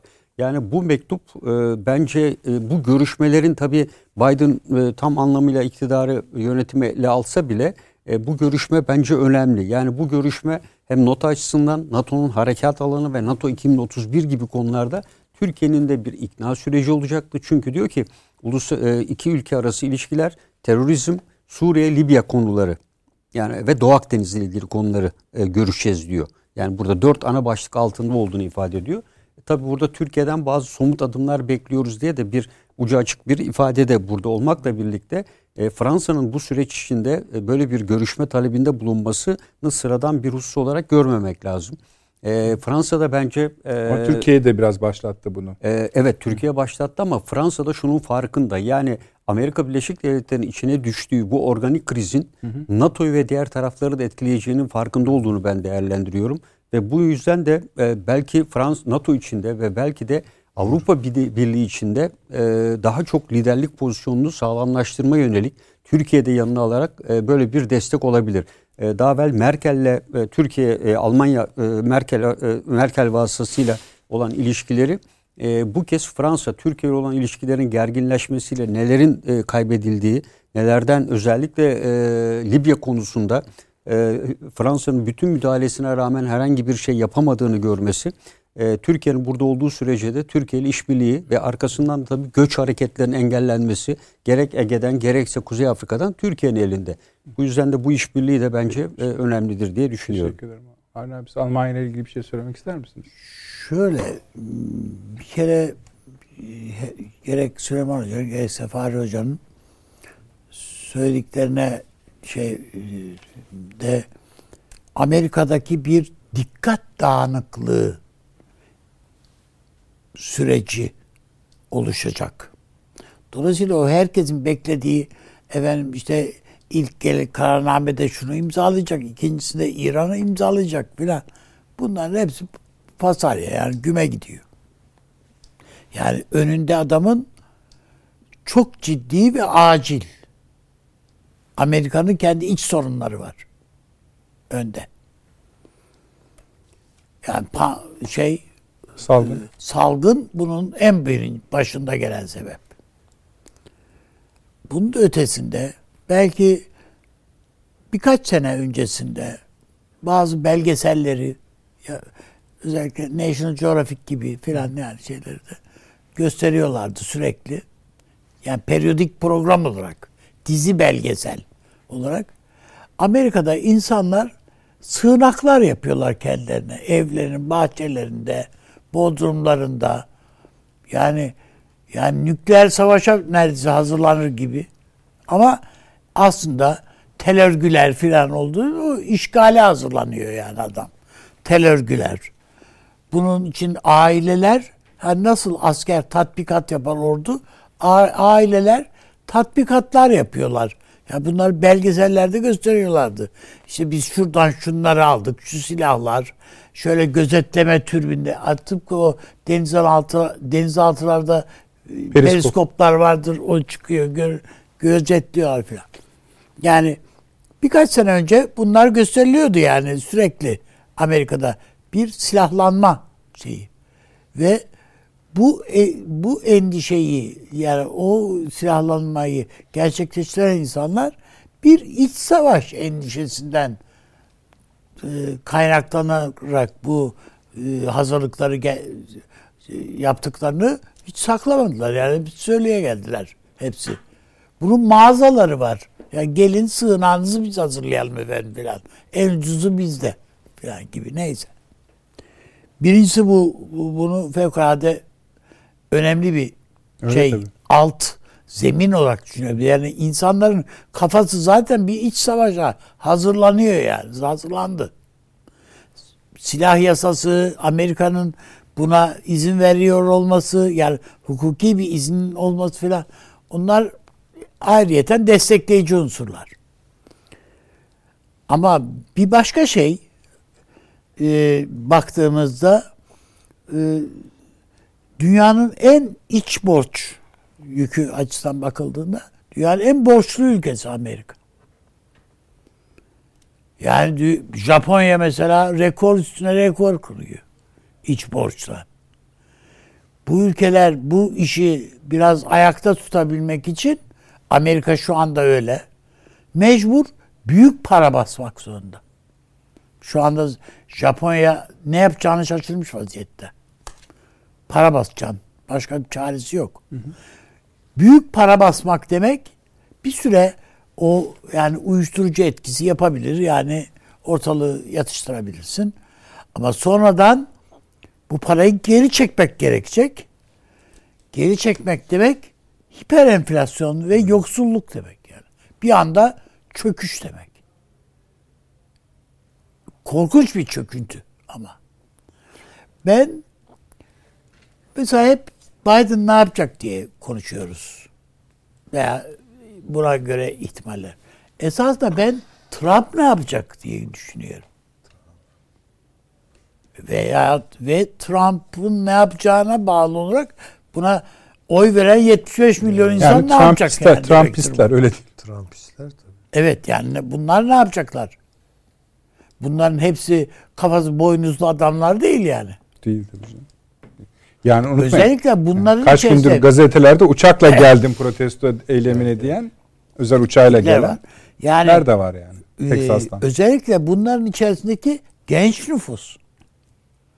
Bunların çoğunun Amerika'da doğrudan sisteme itirazları ola geldi bilmem ne gel. Yani hepsinin temsil ediyordu esasında zaten Trump.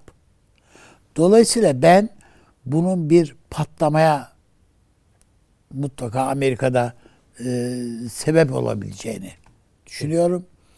E, ve bu- sadece bu iç borçlanma, bu enflasyon, hiper enflasyon hatta ve çöküntü sadece Amerika'da ile kalmaz. Amerika borçluluğunu başka ülkelere de ihraç eden filan bir ülkedir. Bütün para sistemi, ekonomik sistem dünyadaki hepsi alt üst olacak. vaziyette. Zaten öyle olsun isteyenler de var. Ha tabii. Yani işte bütün bu değişimlerin bir gebeli, gebelik dediğimiz bir şey var yani. Yani bu, bu, bir doğurgan bir şey. Peki. Ee, yaratıcı kaos dedikleri budur işte. Yani Çok gibi. teşekkür ediyorum. Evet. Ee, tabii Beşiktaş meselesini açtığınız için programımızın büyük bir süresi. Hadi bana da mesaj da geliyor öyle yani ben yanlış anlaşılmasın. Ben Yok, yok, şaka yapıyoruz. Aman ha, öyle bir şey yok. ama Heh. Beşiktaş yüzünden e, 12 Eylül'de c- mahkum oldum yani. Şu Almanya ile ilgili bir şey söylemem lazım da bir dakikada. Bir dakikada. Evet. Şimdi Peki. bir ha, yanlış ifade e, şey var da bu şimdi e, e, Merkel biliyorsunuz Hristiyan Demokrat Partisi'nin başkanıydı. İki yıl evvel Tamam. e, istifa etti. E, şey yerini Karen Bauer'a bıraktı. Bıraktı. Karen Bauer ben bu işi yapamayacağım dedi ve bu hafta sonu e, Hristiyan Demokrat Partisi'nin seçimi vardı. Laşet e, seçildi. Şimdi kim başbakan olacak? Türk Laşet değil. değil ama. Yani burada e, Sosyal Olabilir ama. Evet Hristiyan Sosyal Birlik Partisi arasında Nisan'da pazarlık olacak. Tamam. Kimin başkan olacağı. Yani ihtimallerden Evet, biri. Burada e, Şöder var. E, Hristiyan e, Sosyal Birlik Partisi'nin başkanı. Merkel'den sonra en çok beğenen kişi oluyor. Üçüncüsü de Sağlık Bakanı Spahn var. O da bu Laşet'in yardımcısı olarak seçilmiş. E, dolayısıyla e, Yani gelecekte Laşet'in kim... bu kadar popüler olmasının sebebi Merkel politikalarını yani Evet, evet. aynen uygulaması ayrıca kendisinin hasreten Türkiye'yi Evet. Ha, e, bu şeye de yeniden düşmeyelim hani işte geliyor bizi seviyor filan sonra biliyorsunuz dilimiz çok yanıyor o işlerden. Ama adamın böyle bir şöhreti olduğunu da kabul edelim. Evet. Yani Türkiye ve Türkler konusunda e, hatta PKK'ya karşı açıklamaları da var. Var, Ha, bu bizim için ne demektir? Eğer göreve gelirse hiçbir şey demek değildir. O zaman bakacağız demektir. Avni abi çok teşekkür ediyorum. Süleyman Hocam, sağ olunuz. ediyoruz, sağ olun. Paşam ağzınıza sağlık. Efendim çok size teşekkür ediyoruz tabii. Sosyal medyadan bütün katkılarınıza hemen bakacağız biraz sonra. Perşembe akşamı saat 21'de yeni Amerika ile huzurlarınızda olmayı ümit ediyoruz efendim. İyi geceler.